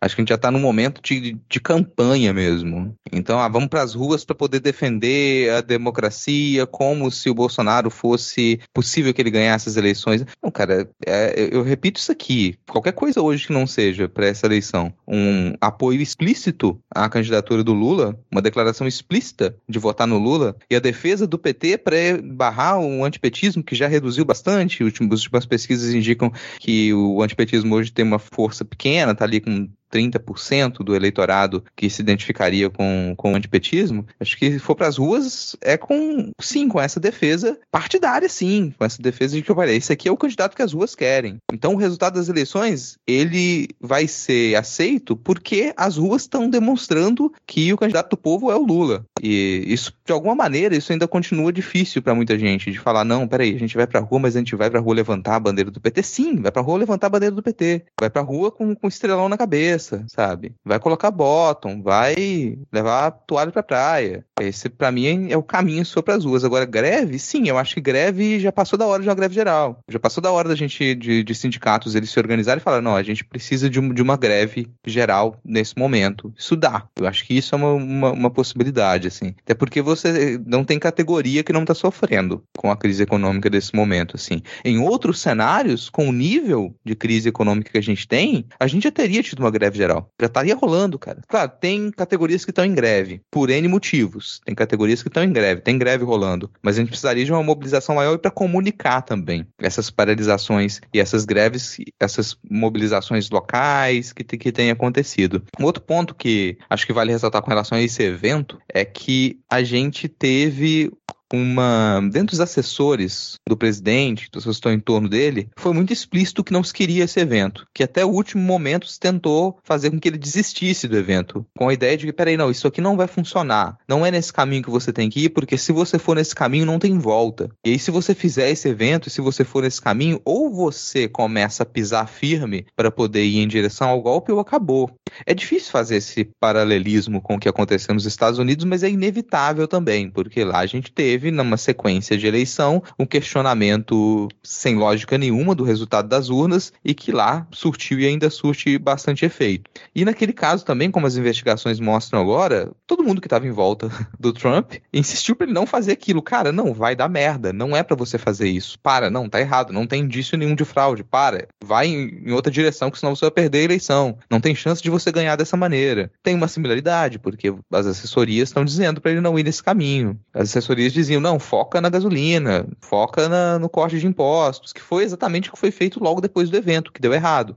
Não, eu concordo contigo em relação a esse paralelo que você fez, principalmente depois das últimas revelações que a gente teve da investigação que tá rolando lá no Congresso americano, cara. Concordo bastante com, com você. Vamos ver, cara, vamos ver quais serão as cenas dos próximos capítulos, né? O que mais Jair Bolsonaro vai inventar, vai tentar aí para descredibilizar o processo eleitoral. E só uma coisa também que me pegou foi a resposta do Faquin, cara, o texto do Faquin lendo, né, o vídeo que ele fez se, tipo, eu tá, se a gente tava achando sem ímpeto o Bolsonaro nas acusações, o Faquin lendo aquela nota para defender o processo eleitoral foi, foi, acho que pior. Enfim, vamos lá. Eleições 2022. Eu vou passar rápido por esse primeiro aqui, porque foi o Paulo Sérgio Nogueira, o ministro da Defesa, né? Aquele milico que eu não vou dar adjetivos para ele, propondo que tinha que ter uma votação paralela com cédula de papel, uma coisa completamente estapafúrdia. E aí, ao mesmo tempo em que ele dava dava umas ideias sem noção. Ele falava que é o TSE que é o protagonista, o povo que é protagonista. Enfim, não sei se vocês querem comentar, mas foi mais uma maluquice aí do, do Paulo Sérgio falando isso dentro do Congresso Nacional, a convite do Senado, de novo. Assim, é. Já rompeu qualquer protocolo, qualquer. Cara, eu vou falar de... uma coisa que vai parecer absurda, mas eu não duvido que isso vai acontecer durante as eleições. Eu não duvido que no dia das eleições tenha um pessoal tentando fazer votação paralela, tá? Como assim? Montar votação uma. paralela. Montar é, votação um, paralela. Montar uma sessão paralela? Sim. pra votar? Caraca.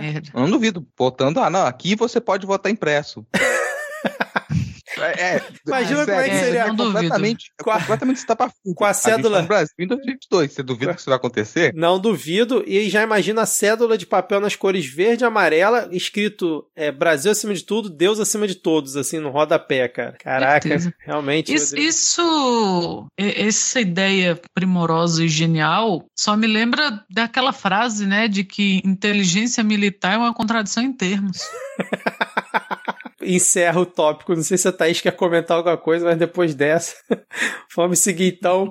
Vamos falar agora sobre Lula é, e suas parcerias para essas eleições 2022. Semana passada, após a nossa gravação, o Lula e a bancada do PT no Senado, junto com a Glaze, se encontraram com o Pachecão da Massa, apertaram a mão, tiraram foto, e aí dizem que o, o Lula já pediu um apoio, pediu uma garantia né, para 2023 ficar tudo certo. Vocês, o que, que vocês acham que pode ter rolado nessa conversa? Ou vocês acham que foi só ali protocolar e o Lula vai visitar todo mundo mesmo? Eu acho muito emblemático do que é o MDB o Lula se encontrar com líderes do MDB ao mesmo tempo que eles têm uma candidata própria, né? Se foda-se, o MDB foda-se, o negócio do MDB é se manter no, no governo, assim.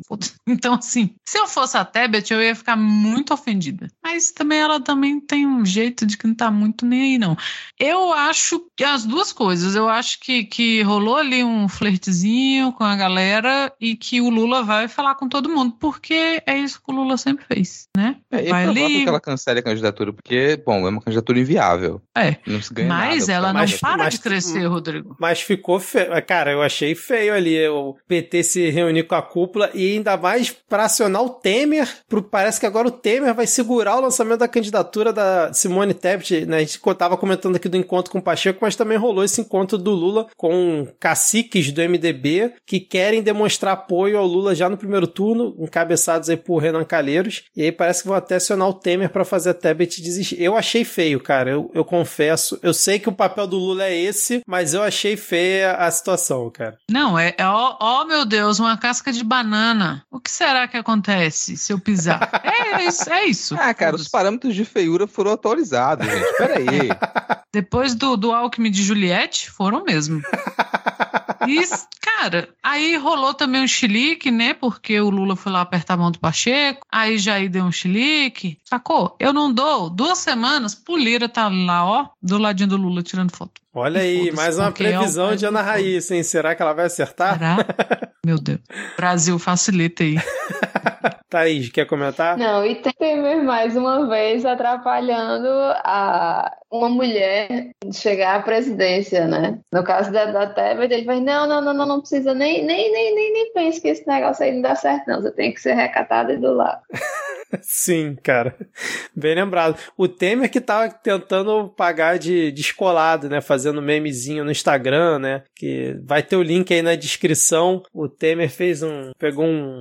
O Temer, Eu não vi isso. O é Temer, sério? é, o Temer reciclou um, um meme aí, depois clica no link na Raíssa pra você ver a fotinho dele que ele publicou. Temer, o Temer sempre dá, aparece assim, né, esporadicamente, manda uma gracinha aqui, outra ali, ajuda o fungo presidencial a fazer uma nota de desculpas, mas vamos ver se ele passa além disso. É, e agora, vamos falar da treta Anitta-Lula ou da farsa que foi essa treta Anitta-Lula? O que, que vocês acham? Foi jogo ensaiado ou realmente a Anitta ficou bolada porque estavam usando a imagem dela para divulgação de, de campanhas petistas, que se for a que eu tô pensando que deixou ela chateada, digo que ela tem toda a razão, porque realmente foi lamentável uma imagem que usaram dela para divulgar uma campanha que eu não lembro de quem foi, que tinha Alckmin e Márcio França, o candidato em questão e a Anitta na frente deles naquela que foi capa acho que de um de uma divulgação dela, né, de uma música dela, eu não lembro qual foi, que era ela na frente do ônibus, né? É, eu acho que foi essa aí mesmo. E que tava ao lado do Congresso, numa montagem Isso. medonha. Nossa senhora. Nossa senhora, eu teria ficado puto também.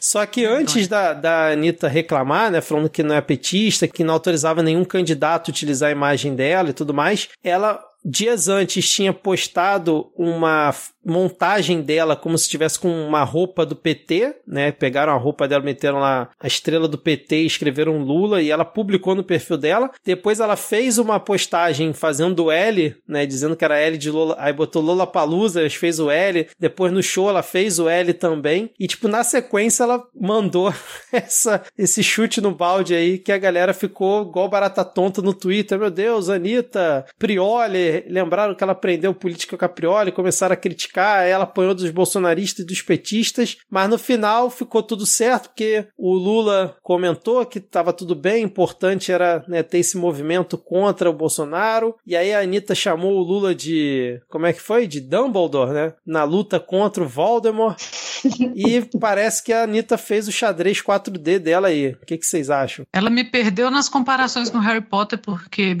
não aguento mais.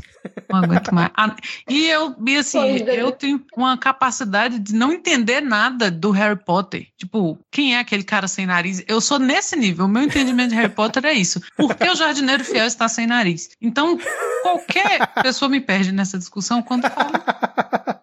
Lufa, lufa, véi, sai. Aí, eu, ela me perdeu ali. Mas assim, a gente chegou até a comentar rapidinho, né, no, no background aqui do, durante a semana. Me incomoda, por mais que depois, né, a Anitta tenha falado, ah, olha aí, é, eu criei o buzz que eu queria, tal. Ela deu a entender isso, né? Era isso que eu queria e que ia chegar em bolhas, né, que não são a bolsonarista e a petista por causa dessa lavação de roupa suja, que não foi encenada. Não acho que tenha sido encenada assim, mas me incomoda. Não sei se é falta de módio da minha parte com o marketing político hoje em dia, mas me incomoda essa lavação de roupa suja de um assunto que poderia ser resolvido entre assessorias, porque causa despolitização, sabe? Não estamos num, num momento para politizações, a gente está num momento de eleição. O negócio é eleição, é tudo bem, tá? Deixa o Alckmin lá de Juliette, né? Cara, pensa essa frase aí, porque você vai ser muito criticado pelo Brasil inteiro. É, mas não vou repensar, não. sabe?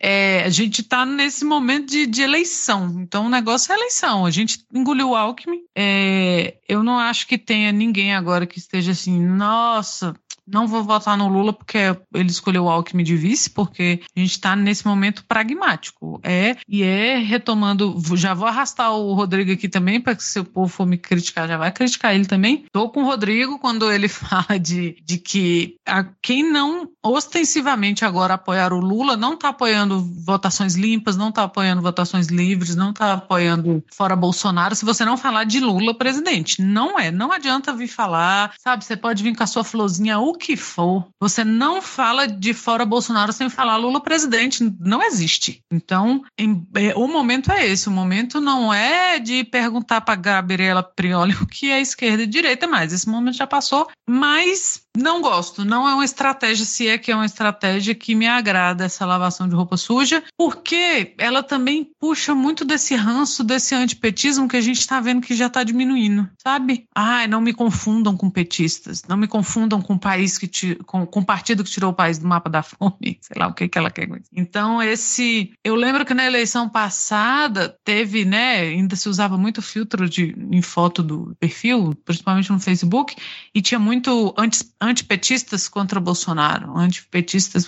E não tá mais na época, sabe, do, de alimentar o antipetismo para tentar alimentar um, um fora Bolsonaro. Já, já não são equivalentes. Então me incomoda muito. Embora eu ainda sustente o que eu falei aqui no, no outro episódio de que o apoio da Anitta é um apoio muito importante. Eu já brinquei algumas vezes que não precisava mais nem de primeiro turno. É um apoio muito importante. É importante principalmente para aquela parcela da população que a gente também comentou aqui, que são os meninos que tiraram, que não precisariam votar agora e vão votar. E a gente fez a maior campanha do tira o título, tira o título, aí depois você, ah, então, agora vê o que, que você faz com esse título. Ela pode realmente trazer, assim, eu acho que acabou obrigando outras, outras pessoas a se posicionarem. Vanessa da Mata já, né? Também já pulou do caminhãozinho do Ciro. Então vai, vai acabar obrigando as pessoas a se posicionarem, porque. Trator, caminhão não trator, questão de família.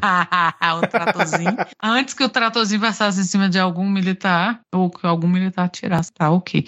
Tem, é um movimento importante esse da Anitta, mas é perigoso você ficar nessa, nesse antipetismo, porque você não precisa, qualquer pessoa que for votar em qualquer um, principalmente no Ciro Gomes, por exemplo, a figura do Ciro Gomes. Ninguém fica assim, nunca votei no PDT, não sou pedetista, mas vou votar no Ciro. E por que que no Lula você tem que ficar fazendo essas, essas observações, sabe? Olha, não é que eu seja petista, Deus me livre me confundir com petista, mas eu vou votar no Lula, sabe? Num país de maioria lulista, porque a maior parte dos eleitores do Lula, como a gente viu no, na eleição passada, são lulistas, não são petistas. Se o Lula apoiar um grampeador, as pessoas vão eleger, ou pelo menos vão levar para o segundo turno aquele grampeador ali. Então não vamos nos enganar. Mas você ficar alimentando esse antipetismo é uma coisinha. E agora sim eu vou ser criticada, mas é uma coisinha bem terceira via. É, eu concordo, assim. Bom, antes de eu passar. Já era, Rodrigo. Pra... É. Pega a minha Thaís, mão e vamos assim, É, vamos lá. Gente, pode vir me criticar no Twitter. Por favor, faça isso. Vem me xingar no Twitter. Eu não vou te responder. Já saiba disso. Porque de vez em quando acontece aqui. No, sai programa e vem outra pessoa, fala uma outra coisa lá e você vai ficar sem resposta. Tu é uma pessoa ocupada. Não tem, não tem tempo para poder responder suas ofensas no Twitter.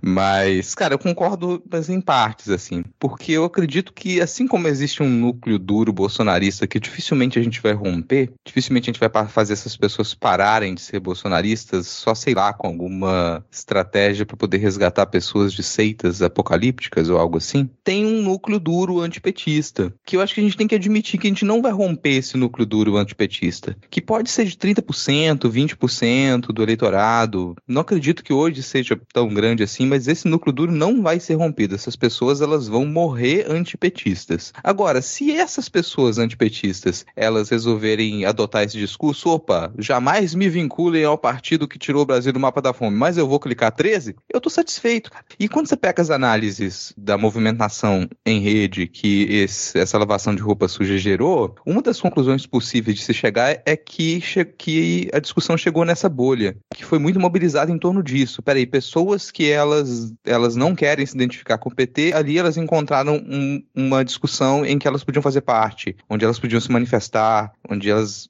aceitavam entrar no debate e falar: é isso mesmo, eu me identifico com o que a Anitta falou, não quero que vinculem a minha imagem do meu perfil de 200 seguidores, do meu Instagram low profile com o PT, mas eu vou votar no Lula nessa eleição. Se conseguiu chegar um pouquinho nessa bolha, e é esse sentido de furar a bolha. Às vezes a gente pensa no furar a bolha como, ah, eu vou criar uma discussão que ela é tão grande, tão grande, que ela extrapola a minha bolha. Mas furar a bolha não é só nesse sentido, é você conseguir invadir as bolhas dos outros. Então, se você conseguiu fazer com que essa discussão chegasse até o antipetista duro, que não vai sair daquilo, e ele por algum momento pensou: bom, talvez eu me enquadre nesse caso específico, talvez essa seja a minha categoria. A categoria desse tweet da Anitta é funcional de alguma maneira. Também concordo que não foi planejado. Agora, a culpa para mim dessa falta de planejamento vai para assessorias do PT, cara. Porque a artista ela foi lá e se dispôs. A artista com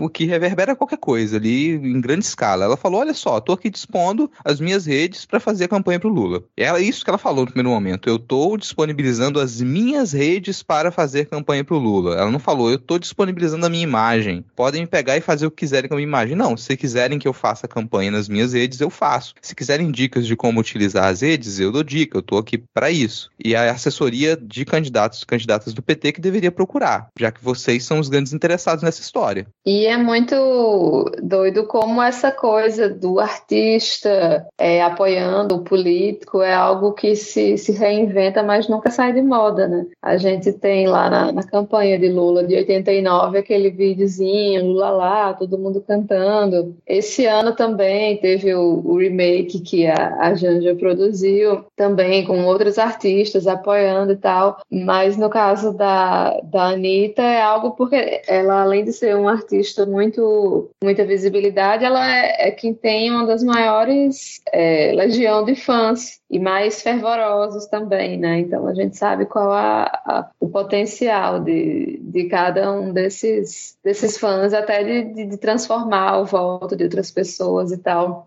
E tanto é que, justamente depois disso, a equipe de Bolsonaro também é, foi atrás de procurar um artista, né, para ver se, se conseguia é, apoios. E, enfim, ele tá, tá difícil dele conseguir, né, já levou aí uns nãos, inclusive de Roberto Carlos.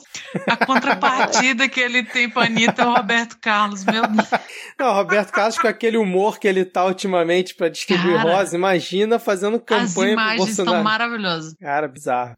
Nossa senhora. Ah, vocês têm a Anitta? A gente tem o Roberto Carlos. E o Nós Roberto Carlos, o rei. o rei.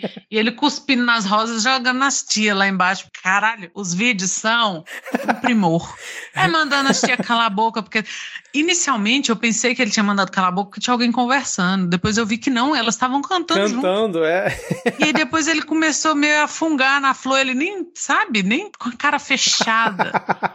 Amigo, se aposenta, não passa por isso, sabe? Não tá, precisa tá mais, né, cara? Não precisa, não precisa. mais. É a prova de que não ficou rico. Porque ainda tá se, tá se propondo a fazer isso não tá rico. Puta merda. Ai, ai.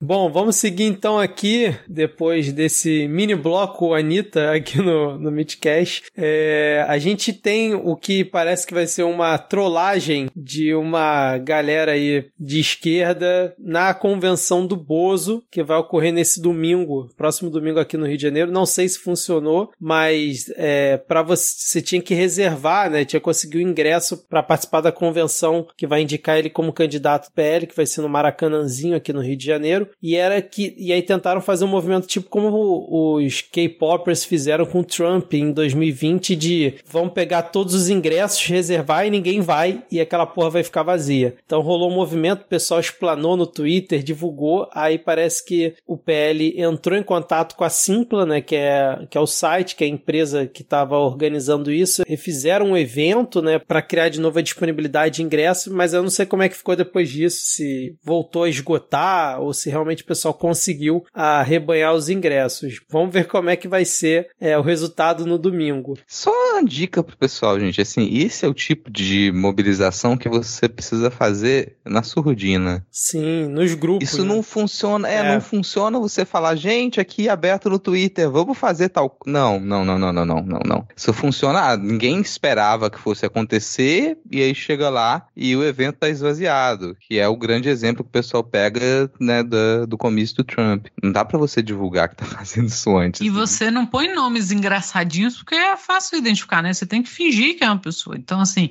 é no Rio de Janeiro, vai gerar um CPF, gera um CPF no Rio, sabe? Põe um nome que pareça um nome de verdade. O pessoal começou a fazer gracinha assim, meu Deus, gente, tem que ser low profile nessa hora. É o brasileiro, né, cara? O brasileiro não, não resiste. Não, não resiste. Vamos aqui, outra sequência de notícias aqui, né, sobre as eleições. A gente teve uma agressão à caminhada do Freixo no Rio de Janeiro no último final de semana. Vários militantes ali de esquerda estavam fazendo uma caminhada na Praça Sans Penha, que é ali na região da Tijuca, com Freixo. Parece que um grupo de bolsonaristas liderado lá pelo aquele deputado Rodrigo Amorim, que a gente já comentou outras vezes aqui, é aquele mesmo que quebrou a placa da Marielle, agrediu eles, né, verbalmente, ficou empurrando e não permitiu que eles ficassem no local porque disse que ali não era lugar deles. Então a gente teve mais esse caso de agressão, mas se rolasse no Paraná, provavelmente a delegada ia achar que não foi uma motivação política nessas né, agressões aí do pessoal do Rodrigo Amorim. O vídeo é bizarro, é grotesco, um bando de brutamontes empurrando todo mundo. Enfim, como a gente já falou várias vezes aqui, a tendência é só piorar, infelizmente, até a eleição. Damares desistiu do Senado, não sei se isso é uma boa notícia ou uma má notícia, porque dizem que agora ela vai vir para deputada federal e provavelmente vai se eleger e vai arrastar mais uns dois, três com ela. Então pode ser que não seja uma boa notícia. Né? Imagina ali uma bancada com Zambelli, Bia Kisses, Damares, é, Otone de Paula, Hélio Negão, enfim, toda essa galera bacana. Mas isso aí vai rolar, tá, gente? Assim, não vai ser surpresa, não, vai rolar. A gente vai ter pelo menos uma bancada extremista de direita no, na, na próxima, próximo mandato, mas assim, extremista, bancada descaradamente extremista. A gente tá pensando de Damares pra baixo. É, exatamente. E como o DF não se furta a eleger qualquer pedaço de lixo que ele acha, né? Já tá todo mundo no luto antecipado aqui. Exatamente. É, Rodrigo, Contarato não vem aí, pois o PT tirou a candidatura dele ao governo do Espírito Santo para apoiar a reeleição do Renato Casagrande. Normal. Primeiro que a probabilidade do Contarato ele conseguir alguma coisa nessa eleição era mínima, nula. O Casagrande já deve se reeleger, independente do apoio do PT aqui, isso já era uma perspectiva.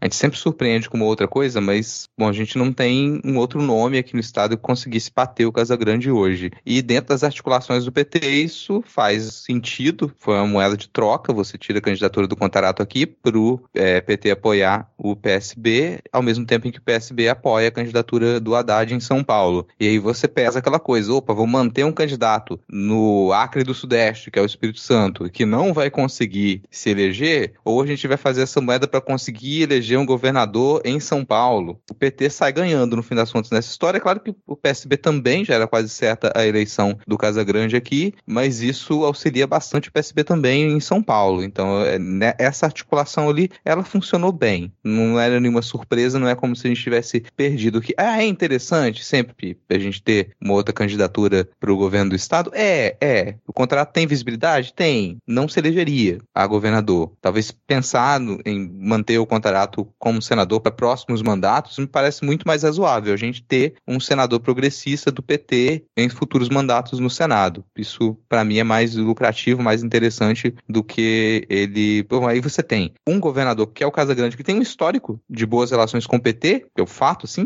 muita gente até confunde, acha que o Casagrande esquece de qual partido que ele é. Então, o Casagrande ele tem esse histórico, você vai manter um governo alinhado com um futuro mandato do PT na presidência e você ainda tem um senador senador que é um senador de peso, muito importante para a articulação nesse momento. Então isso teria que se pensar também. Imagina num cenário hipotético em que o, o contrato ele se elegesse ao governo do estado aqui, extremamente improvável. A gente perderia um senador de peso, não sei quem está para suplente do, do contrato agora, mas essas eleições para Senado, a probabilidade de que alguns nomes lixo eles retornem também é muito grande. Exatamente. E aí eu queria ler uma notícia aqui que, cara, eu não acreditei que foi divulgado lá no perfil da Folha e foi publicada aqui na coluna painel do Fábio Zanini, que é a seguinte: Rosângela Moro recebe apoio de ativistas contra a corrupção. Candidata a deputada, mulher de ex-juiz, reuniu colaboradores em bar de São Paulo. Cara, a notícia é essa: foi informando que a pré-candidata a deputada federal para São Paulo, Rosângela Moro, recebeu ativistas contra a corrupção em um bar. Cara, que ponto chega o jornalismo é, declaratório, né? Porque puta que pariu. É, é o Caetano Veloso estacionando no Leblon elevado a um outro nível, né? É, é. Agora vamos ter que ficar acompanhando, né? O casal sem lábio. Tudo que eles fizerem, a gente vai ter que ver a, a o jornalismo aplaudindo. Olha lá, foram em um bar com meia dúzia de ativistas contra a corrupção. O que quer que isso signifique, né? Meu Deus. E assim, tem um desses grupos, que é o 200 Mais, que é um grupo que diz que ah, o objetivo desse, desse grupo é articular a eleição de 200 candidatos e candidatas que sejam, que defendam a pauta anticorrupção. Algum candidato defende a pauta pró-corrupção? assim, só por curiosidade, porque, bom, nenhum é garantia de porcaria nenhuma. O candidato falar que não defende corrupção é o básico. Todo candidato vai falar que não defende corrupção. É crime. O candidato não vai defender isso, cara.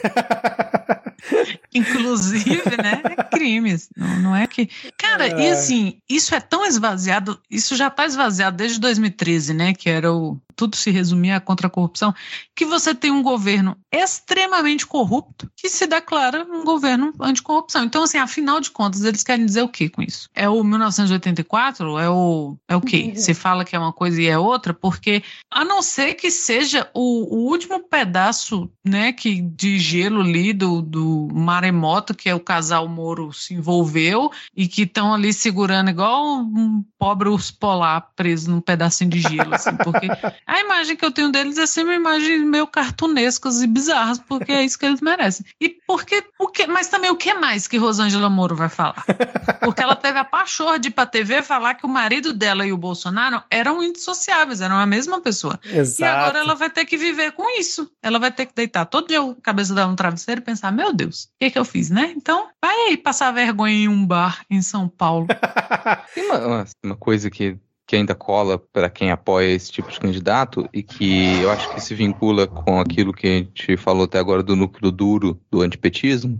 Esse discurso anticorrupção, ele passou a fazer sucesso colado com a ideia de que o PT é sinônimo de corrupção. Então, para essa galera, quando eles falam, ah, é anticorrupção, na verdade o que eles estão querendo dizer é antipetista. Então, é um grupo que, que é chamado 200 mais que está disposto a apoiar candidatos antipetistas. E aí vai uma primeira coisa, que é esse tipo de de vinculação automática entre a palavra corrupção e o Partido dos Trabalhadores, ele só habita o imaginário desse núcleo que está se reduzindo cada vez mais. O que torna questionável uma reportagem que diz que a Rosângela Moro vai ser uma grande puxadora de votos. Não sei se isso se verifica, se ela vai ser a grande cabeça para poder puxar votos. Talvez não, assim, mas ainda cola para algumas pessoas. Então, e por que convenhamos, até pela que eu tô falando que é difícil de você explicar para alguém. Peraí, não, o pessoal que tá se dizendo anticorrupção, na verdade, é antipetista. Meio que na hora que você fala isso, você é levado a afirmar que então o PT e corrupção é a mesma coisa. É, é foi isso de 2013, como você falou, até 2018, uma estratégia de desinformação extremamente eficiente. Ela cria um ciclo vicioso na comunicação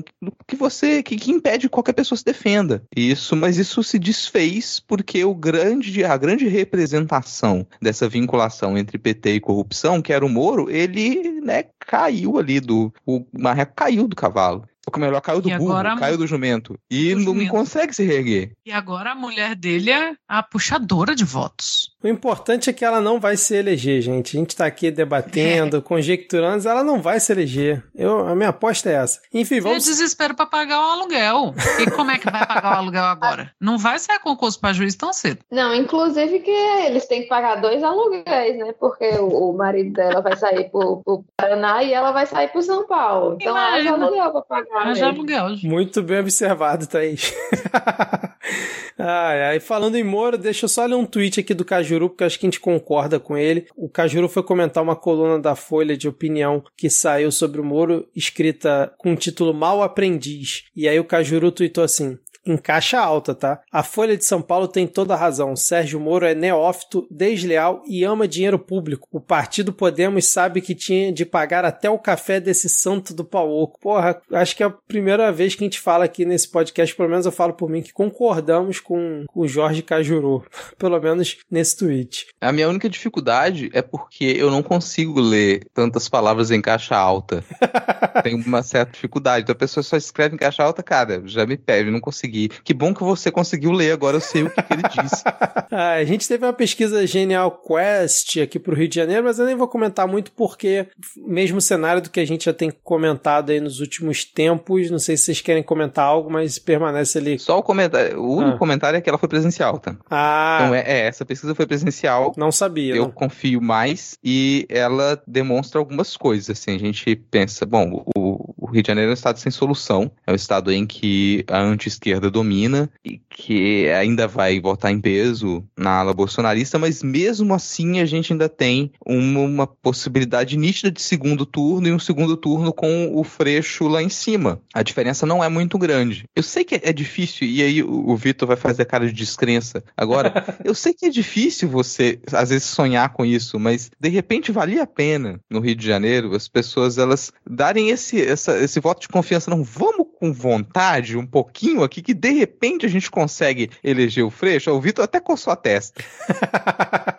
Olha, é difícil, cara, ter, ter fé nisso. Assim, a gente vai trabalhar com isso, vai se agarrar nessa hipótese, mas, assim, sendo realista, é muito, muito improvável. Mas vamos lá, né, cara? A gente só. A luta só termina quando acaba, já diria o filósofo. É, bom, chegamos então aqui no final do episódio. Vamos agora para o nosso momento dos salves e depois as dicas culturais. Vou começar aqui o momento dos salves. Nian McClear Sororbowie disse: Quero mandar beijos para essa bancada linda e pedir uns carinhos gostosos para as minhas pestinhas. Eu ia ler petistas, também foi a funcionária, para as minhas pestinhas, Anne e Ariel. Então fica aí, ó. Beijo para Anne e Ariel e para Nian McClear. Denis Almeida, nosso querido Denis Almeida, disse: Salve para quem andou 14 quilômetros no Inhotim com o mozão e já perdeu 3,5 kg. Cara, isso é perigoso. Você tem noção de que você está fazendo muito exercício físico, Denis, você está com a saúde um pouco debilitada. É importante fazer exercício físico, gente. Vai lá. Atividade física é importante, mas vai com calma. Você está correndo risco, você está no meio de um ambiente de arte, que deve ser um ambiente de droga, e ainda você resolveu perder 3,5 kg de uma vez. Vai com calma. Cis Is disse: um forte abraço para essa bancada linda. É necessário muita força para acompanhar as notícias. Cada dia está pior, mas com vocês comentando, me sinto menos pior Boa, seus lindos. Eu não me sinto menos pior na medida em que a gente comenta, mas que bom que isso ainda surte algum efeito em quem escuta a gente. Marco Galo Metal disse: salve para a melhor bancada da Podosfera. Vocês me ajudam a manter a sanidade nesses tempos de insanidade extrema. Jefferson Alencar, um salve e vários abraços para essa bancada maravilhosa. Ana Raíssa, sou seu fã. Ora, ora, ora. Ei, Vitor, tá aumentando aí, hein?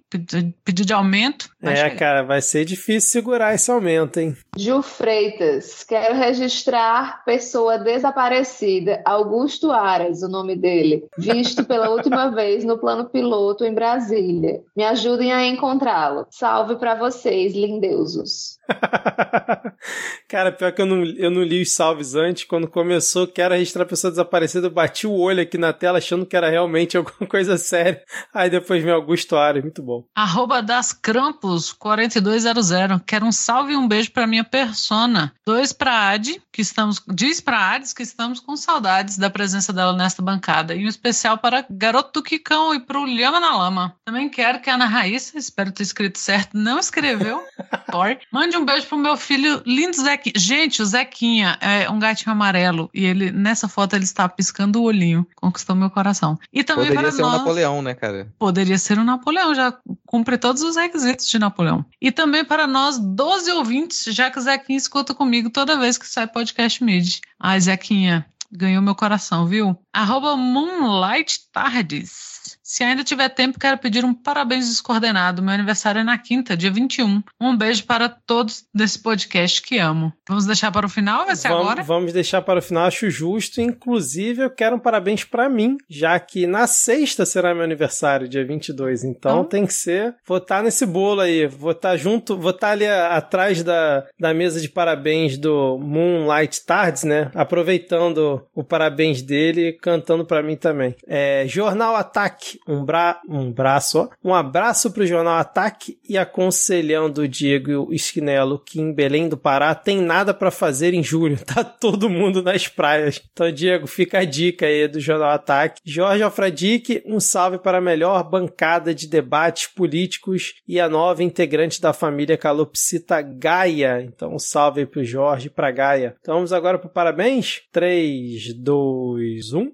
Parabéns. Parabéns Parabéns para o. Vitor. Parabéns para mim. o Vitor e para a Luísa. Parabéns. Parabéns para os Moonlight. Tarde. Parabéns, Parabéns para mim também. Parabéns. Joga a bola pra cima! Passei na cara! Todo mundo cantando baixinho, né, pra não acordar os vizinhos, né, cara? Meia-noite um aqui no momento que estamos gravando. Dicas culturais, quem quer começar aí? Cara, eu vou indicar um podcast, como sempre, aqui. O podcast que eu indico essa semana é. Eu, bom, eu ouvi um episódio, eu gostei, mas antes de ouvir o episódio, eu ia indicar pela descrição do podcast que eu gostei muito, assim, que é o Ao Vivo é Muito Pior. E a descrição é a seguinte: Ao Vivo é Muito Pior é um podcast semanal com histórias curiosas, personagens peculiares e fatos desconhecidos da história do Brasil, produzido por um casal de não historiadores, não jornalistas e não radialistas. Ele é um programa produzido por gente completamente desqualificada para falar sobre o assunto, tanto técnica quanto psicologicamente. E, bem por isso, ao vivo é muito pior. Tá linkado aqui diversas Cara, é quase um midcast debatendo política, né, cara? Eu super me identifiquei com isso, cara. Eu pensei nisso. Falei, gente, por que, que a gente não usa essa. Tipo, é tipo um comentarismo de portal pra falar de história do Brasil. Porra, maravilhoso, cara. Bom demais. Bom, cara. E a minha segunda indicação é um filme que eu demorei muito pra assistir, muita gente me indicou. Falaram horrores do filme em 2021, quando foi lançado, que é o Cavaleiro Verde. E eu só fui assistir recentemente porque eu detesto lendas arturianas. Eu realmente eu não gosto de lendas arturianas. Eu tendo a não gostar da maioria das coisas muito euro... assim, é, é- é europeu demais, me irrita. E, mas as- o filme é muito bom, cara. O filme foge aquele tipo de narrativa típica lá de, de lendas arturianas, é, aquela honra dos cavaleiros da Tábua Redonda. É muito bem filmado, visualmente é um deslumbre assim esse filme. A atuação do Dave Patel ela destrói, ele manda muito bem, tem muita sutileza, mas só, só pelo visual o filme já, já ganharia assim. Realmente eu indico aqui se você puder aí derrubar um caminhão ou se você tiver uma assinatura aí do Prime Video, você consegue assistir O Cavaleiro Verde. Eu vou fazer a minha indicação semanal do meu podcast de literatura, que é o Suposta Leitura, que é onde eu falo de literatura com o Lucas Mota, escritor. Uma vez a cada 15 dias, meia horinha. Então, suposta leitura nas redes, se quiser ir lá checar. E vou deixar uma dica de texto, que vai ficar aqui linkado também, que é o discurso do Gabriel Garcia Marques, durante a entrega do Prêmio Nobel de Literatura, que ele recebeu em 82. Porque, né, a gente está desesperançoso com razão, a gente está triste com razão, a gente está desesperado com razão. Mas antes de quererem fugir para a Europa, para os Estados Unidos, leiam lá e lembrem-se o que é ser latino-americano, né? Que é lidar com essas, essas desgracinhas diárias e históricas. É um discurso muito bom. Para quem entende espanhol ou quer ouvir a voz do Gabo, dá para achar no YouTube só o áudio dele falando. E é maravilhoso. Ele foi receber o prêmio com uma roupa tipicamente colombiana, toda branca, que é uma- um traje de festa colombiano. Imagina, na Suécia, no meio daquele tanto de véi metida besta. Maravilhoso. Um beijo pro Gabo, que escuta a gente do Além Túmulo. Eu quero fazer é, algumas indicações. A primeira, eu não sei se eu já falei disso aqui, mas se, se eu já tiver falado, peço desculpas e falo de novo. É, eu faço parte de um projeto chamado Políticas, que a gente divulga quadrinhos políticos feitos por mulheres e pessoas não binárias. E esse ano a gente está numa parceria com outro projeto que chama, é chamado Meu Voto Será Feminista, que é um projeto para que, que visa aumentar é, a participação de, de mulheres e feministas na política brasileira, aumentar é, em todas as, as esferas, né? Municipal, federal, estadual. Então é, é bem interessante porque elas fazem um, um mosaico com, com várias candidatas feministas é, do país todo e é um projeto colaborativo. Então, assim, se você é, sabe de alguma candidata feminista no seu estado, você pode também enviar para elas que elas acrescentam nesse mosaico. E o Políticas, esse ano a gente está produzindo vários quadrinhos para ajudar na comunicação também, né? Falando, é, por exemplo, quais, desde quais são os cargos que, que vão ser votados, como a importância de, de escolher políticas é, feministas, enfim, por que o Brasil é lanterna na América Latina, na, na eleição de mulheres eleitas. Então é bem legal para a gente tentar é, aumentar um pouco né, essa presença de, de feministas no, entre as nossas representantes, que infelizmente ainda é muito baixo. Eu aqui em João Pessoa que o diga que só tem uma vereadora e ela é bolsonarista, inclusive. Eu também queria indicar para o pessoal que gosta de futebol feminino assistir a Copa América de futebol feminino que está rolando esses dias. O Brasil ontem jogou contra a Venezuela, ganhou de 4 a 0, gols muito bonitos. E quem quiser assistir, as nossas atletas estão. Os, os, os jogos estão sendo exibidos no SBT e na Sport TV. Então a gente é tão sofrido que é bom ver uma coisa assim de vez em quando, né? Brasileiro ganhando alguma coisa. e na Copa América a gente sempre consegue ganhar. E a terceira indicação, eu vou, vou fazer que nem Ana Raíssa, eu vou indicar Miramar Livros, né? Mais uma vez. Chegou hoje um monte de, de, quadrinho novo da editora Script, inclusive, nem cadastrei ainda. E um dos quadrinhos que chegou, inclusive, um de crônicas de 2020. Então, se você por algum motivo quiser revisitar o ano de 2020, tem essa interpretação dos, dos quadrinistas brasileiros.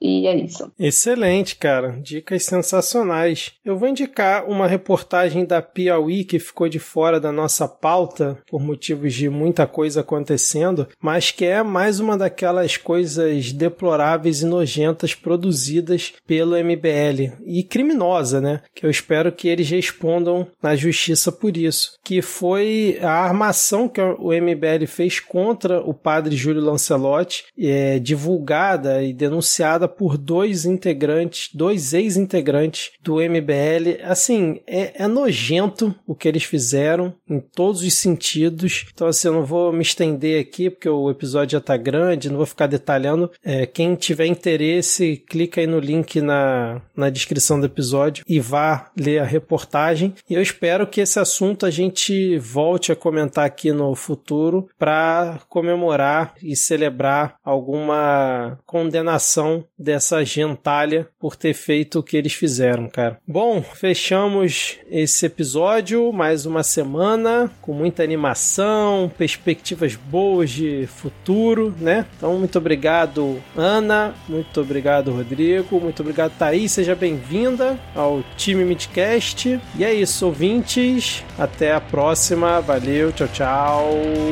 Valeu, falou. Próxima, falou. Tchau, valeu, obrigada.